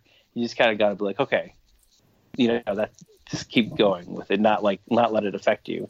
Because there's some people that like I, I saw like they would get a bad review and then they would get like in a personal beef with somebody, but like it doesn't matter if you like it or not. You know, Mhm. that's totally uh, up to, up to you. But don't look like a an idiot by like calling somebody out on that. You know. Yeah, for sure. But I really liked it, and I, I thought it was it was cool. it was a cool way, and like I don't know how familiar you guys are with it, but the last album, the last song on the last album is like a real. It was a real hint that we are not going to be a band anymore. Mm. I don't was, like, think I that caught point- that. Well, I'm gonna have so- to re-listen. Yeah. Well, at, at, at that point, I was touring all the time, and we were borrowing people, and then it was and Kathy had like at that point had a full time job, and like she was writing stuff with it, but she wasn't touring as much with it. It was just like lonely being on the road and that kind of stuff, and like going through different members, and you can never really sound tight if you have different people you're borrowing every single time. You know what I mean? Yeah. Um, so it was it was it was taxing that way. Um, um, it, it was hard to keep going for that kind of stuff. But actually, uh, another Easter egg is I, I love to put Easter eggs in things, and if you hold the vinyl record out to it, um, there's you know how records can have like etching on the inside Yes. of it. Mm-hmm. You should look at that and see if you can see. There's some Oh another kind of sign that we were kind of coming to an end Hell yeah. like I mean, we put the record out, and, and my my expe- my hope was that it would do really well, and we could keep doing it, et cetera, et cetera. But um, kind of knew mentally in the back of my back of my head that it was probably going to be the last thing that we did. So All right. that was interesting. Yeah. Uh, two more things and not many minutes left. Braid No Coast has no right to be this good of a comeback album. It's Yeah, so, so it- good. It's really good. Yeah, I've said this before. They were so ahead of the curve with their original shit that bands in 2014 were still trying to catch up to the stuff Yeah. they did in the 90s, and then they came out with No Coast, which was so far again ahead of the curve that people are going to be playing catch up with it 20 years from now. Yeah, I, I uh, don't understand why nobody cared about this record. It was so good. I know. Oh, I thought tons of people loved this record. Uh, I but- I don't know. I, I felt like people just didn't like. They were kind of meh on it. Uh, my impression was totally different. I think like I think like I was in my washed up freshman year of emo college, was though, stoked so. on it, but I don't think like kids in the kids in the streets were like, "Oh, Braid man, Braid like back, I was baby." so. For example, I was like so jealous that Top Shelf put that out and we didn't put it out. You know what I mean? yeah, Yeah. they Because did. it was like a big get. they did that EP like Oh yeah, with the 20 Ellington composer, Yeah. right? yeah, Yeah, yeah. but they did like a 2012 or something EP, uh, and it was whack. Yeah, that- yeah, that's right. Because people were really bummed about that. But this one was like a real return to form. Yes. yeah, Uh, and, and progressing it too. Yeah, uh, it- closer to closed. It was on Polyvinyl. That's right. Yes, It was Close. I forgot about that. That was a weird release comparatively to the rest of their stuff. Yes. Yeah, yeah. That's why I wasn't psyched about it. Uh, Right. But, then it came out, and I was like, "Oh fuck, this is good." I mean, and maybe that's why like I don't think it was like people were maybe was excited about it because that Closer to Close had come out. hmm Yeah, I totally, I hundred percent forgot that existed until this very moment. Wow. but Braid is an incredible band. I mean, Yeah. and Bob Nanna is such a good vocal, and the, the interplay that they have between the two. It's Oh just a yeah, good for sure. Oh my And god, the drumming, everything is good about it. Drumming, bass, everything. Uh, that was our the drummer that we used for that we had for a really long time, who was the permanent member, despite not report only re, appearing on a couple releases. Uh, John Seinhoff was his favorite drummer was Damon from uh, Braid, and man, that guy is such a good drummer. Okay, I found the Pitchfork review for Closer to Closed. It got a 2.8 from Ian Cohen, Yeah, and the tagline is "The influential 1990s Illinois band is back. Longtime fans will be crying for the wrong reasons." yes, yes. Remember, yeah, it has such a negative. Yeah, I, yeah. I think that that yeah that definitely stained stained like um yeah anything new coming out because people were just and it was also weird that they did that balance and composure split too. hmm I wonder, like, what kind of management or some kind of shit put that together because it doesn't seem. I don't know. It's weird. Well, I'm guessing I'm guessing what it is is like you know they probably weren't paying attention as much about that stuff. I mean, I'd known about Bob for a while, but they probably weren't like knowing about paying attention to that stuff as much. And it's probably like, hey, this band's popular, and if you put out a song with them or whatever, like people will listen to you as well. And they're like, oh, and they, they're probably like, oh, they like your band too. So it seemed probably like a Oh. win-win. hmm Yeah. Um, and then the last thing that we're talking about, which we've already talked about a little bit, is Brave Bird T minus gesture. Um, yeah, it, I found about this band after they broke up. I think I found out of them because their little elephant session that's really fucking great. Um, yeah, R.I.P. Brave Bird. I love this band. They're a good. band. Another sick, perennially underrated band for sure. Do you? What do you guys feel about the first album? Love it. Absolutely adore it. So here's a little story about that. Um, they recorded, they re, they self-recorded their EP, and it was real lo-fi, like real lo-fi. Yeah. Yeah. And I was like, I'll put out your record, but you guys should go to a studio. And I was like, I don't care where you go, but if you want to go to my guy, you know, like he does a really good job because they're also from Michigan too. um, and and they went to my guy, Matt Halliday, and I think Matt did a really good job, but they. I don't think they they just didn't have a good time in the studio, and this is well documented from both parties. There, but like, as far as like Brave Bird goes, I think that they'd never been like a real studio, and they're used to doing things the way that they did it, right? Mhm. And uh, this album they recorded by themselves, and you can tell because they feel so much more comfortable. I think it doesn't sound as good sonically, like the audio recording doesn't sound as good as their album, but like it's it just they really grew into their own as a band for this album. I think it's really really solid. hmm I I like everything they ever did. I think this band like will never get enough love. I mean, the, the knock on them always, and obviously, I signed them and and love them, and and I I I think that especially this particular album, like the, what they like that they grew into is really good. But everybody was always just like, oh, they're like a brand new rip off band, which a lot of bands were doing at the time. So that was like the knock on them. But I think that they really they really, I mean, like especially with, but first album's really good, but this this particular album is just so like, I don't know, they just really like matured and came into this like came into their own. This is so so good, yeah. Yeah. Rekindle and all these songs, and just thinking about it now, I'm like, even the ugliness of the album is is appealing. Yeah. You know what I mean? It's like so Yeah. bad. It's kind of amazing. It's like takes takes a lot of guts to do something so ugly, you know, and just like be like, whatever, this is what we're doing. And like Chris is like super talented. Um, so he's done other bands like that that nobody cared about after this. Like Senpai was really good. Um, Mhm. Oh yeah. um, and I totally and- forgot about that band. Yep. and then So Mike good. joined. Um, Mike joined Dowsing. Anyway, they, I mean, they're all really good. um, it's just uh, yeah, it just didn't get enough love. That's another one of those bands where I think people look back on it and like, why didn't people love this band? And they deserved it too. All right. That's 2013 and 2014. And I have one last 2014 album. what is it? Just real quick, I have restricted myself to only one extra album per year. But uh, the the final Punch album came out this year on Deathwish. Oh, it uh, did. they don't have to believe.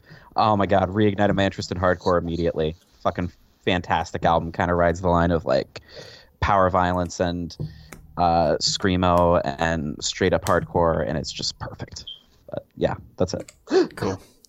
All right, Keith. Thanks so much for taking some time to talk to Yeah, us. thanks for having me. I really appreciate it. Yeah, you Yeah. were really warm and familiar, like Mhm. immediately. So it was just like real chill, laid back vibe, and I enjoyed it a lot. Thank you. Well, then I've successfully fooled you. um, really excited to hear about your projects and uh, and the label coming back. Um, definitely keep in touch if you want to. Yeah, absolutely. I've got a. Uh, I've got after the podcast ends, I'll I'll email you guys some pretty interesting, exclusive information that will hopefully drive all of your listeners nuts to not know. Hell yeah. Fuck yeah.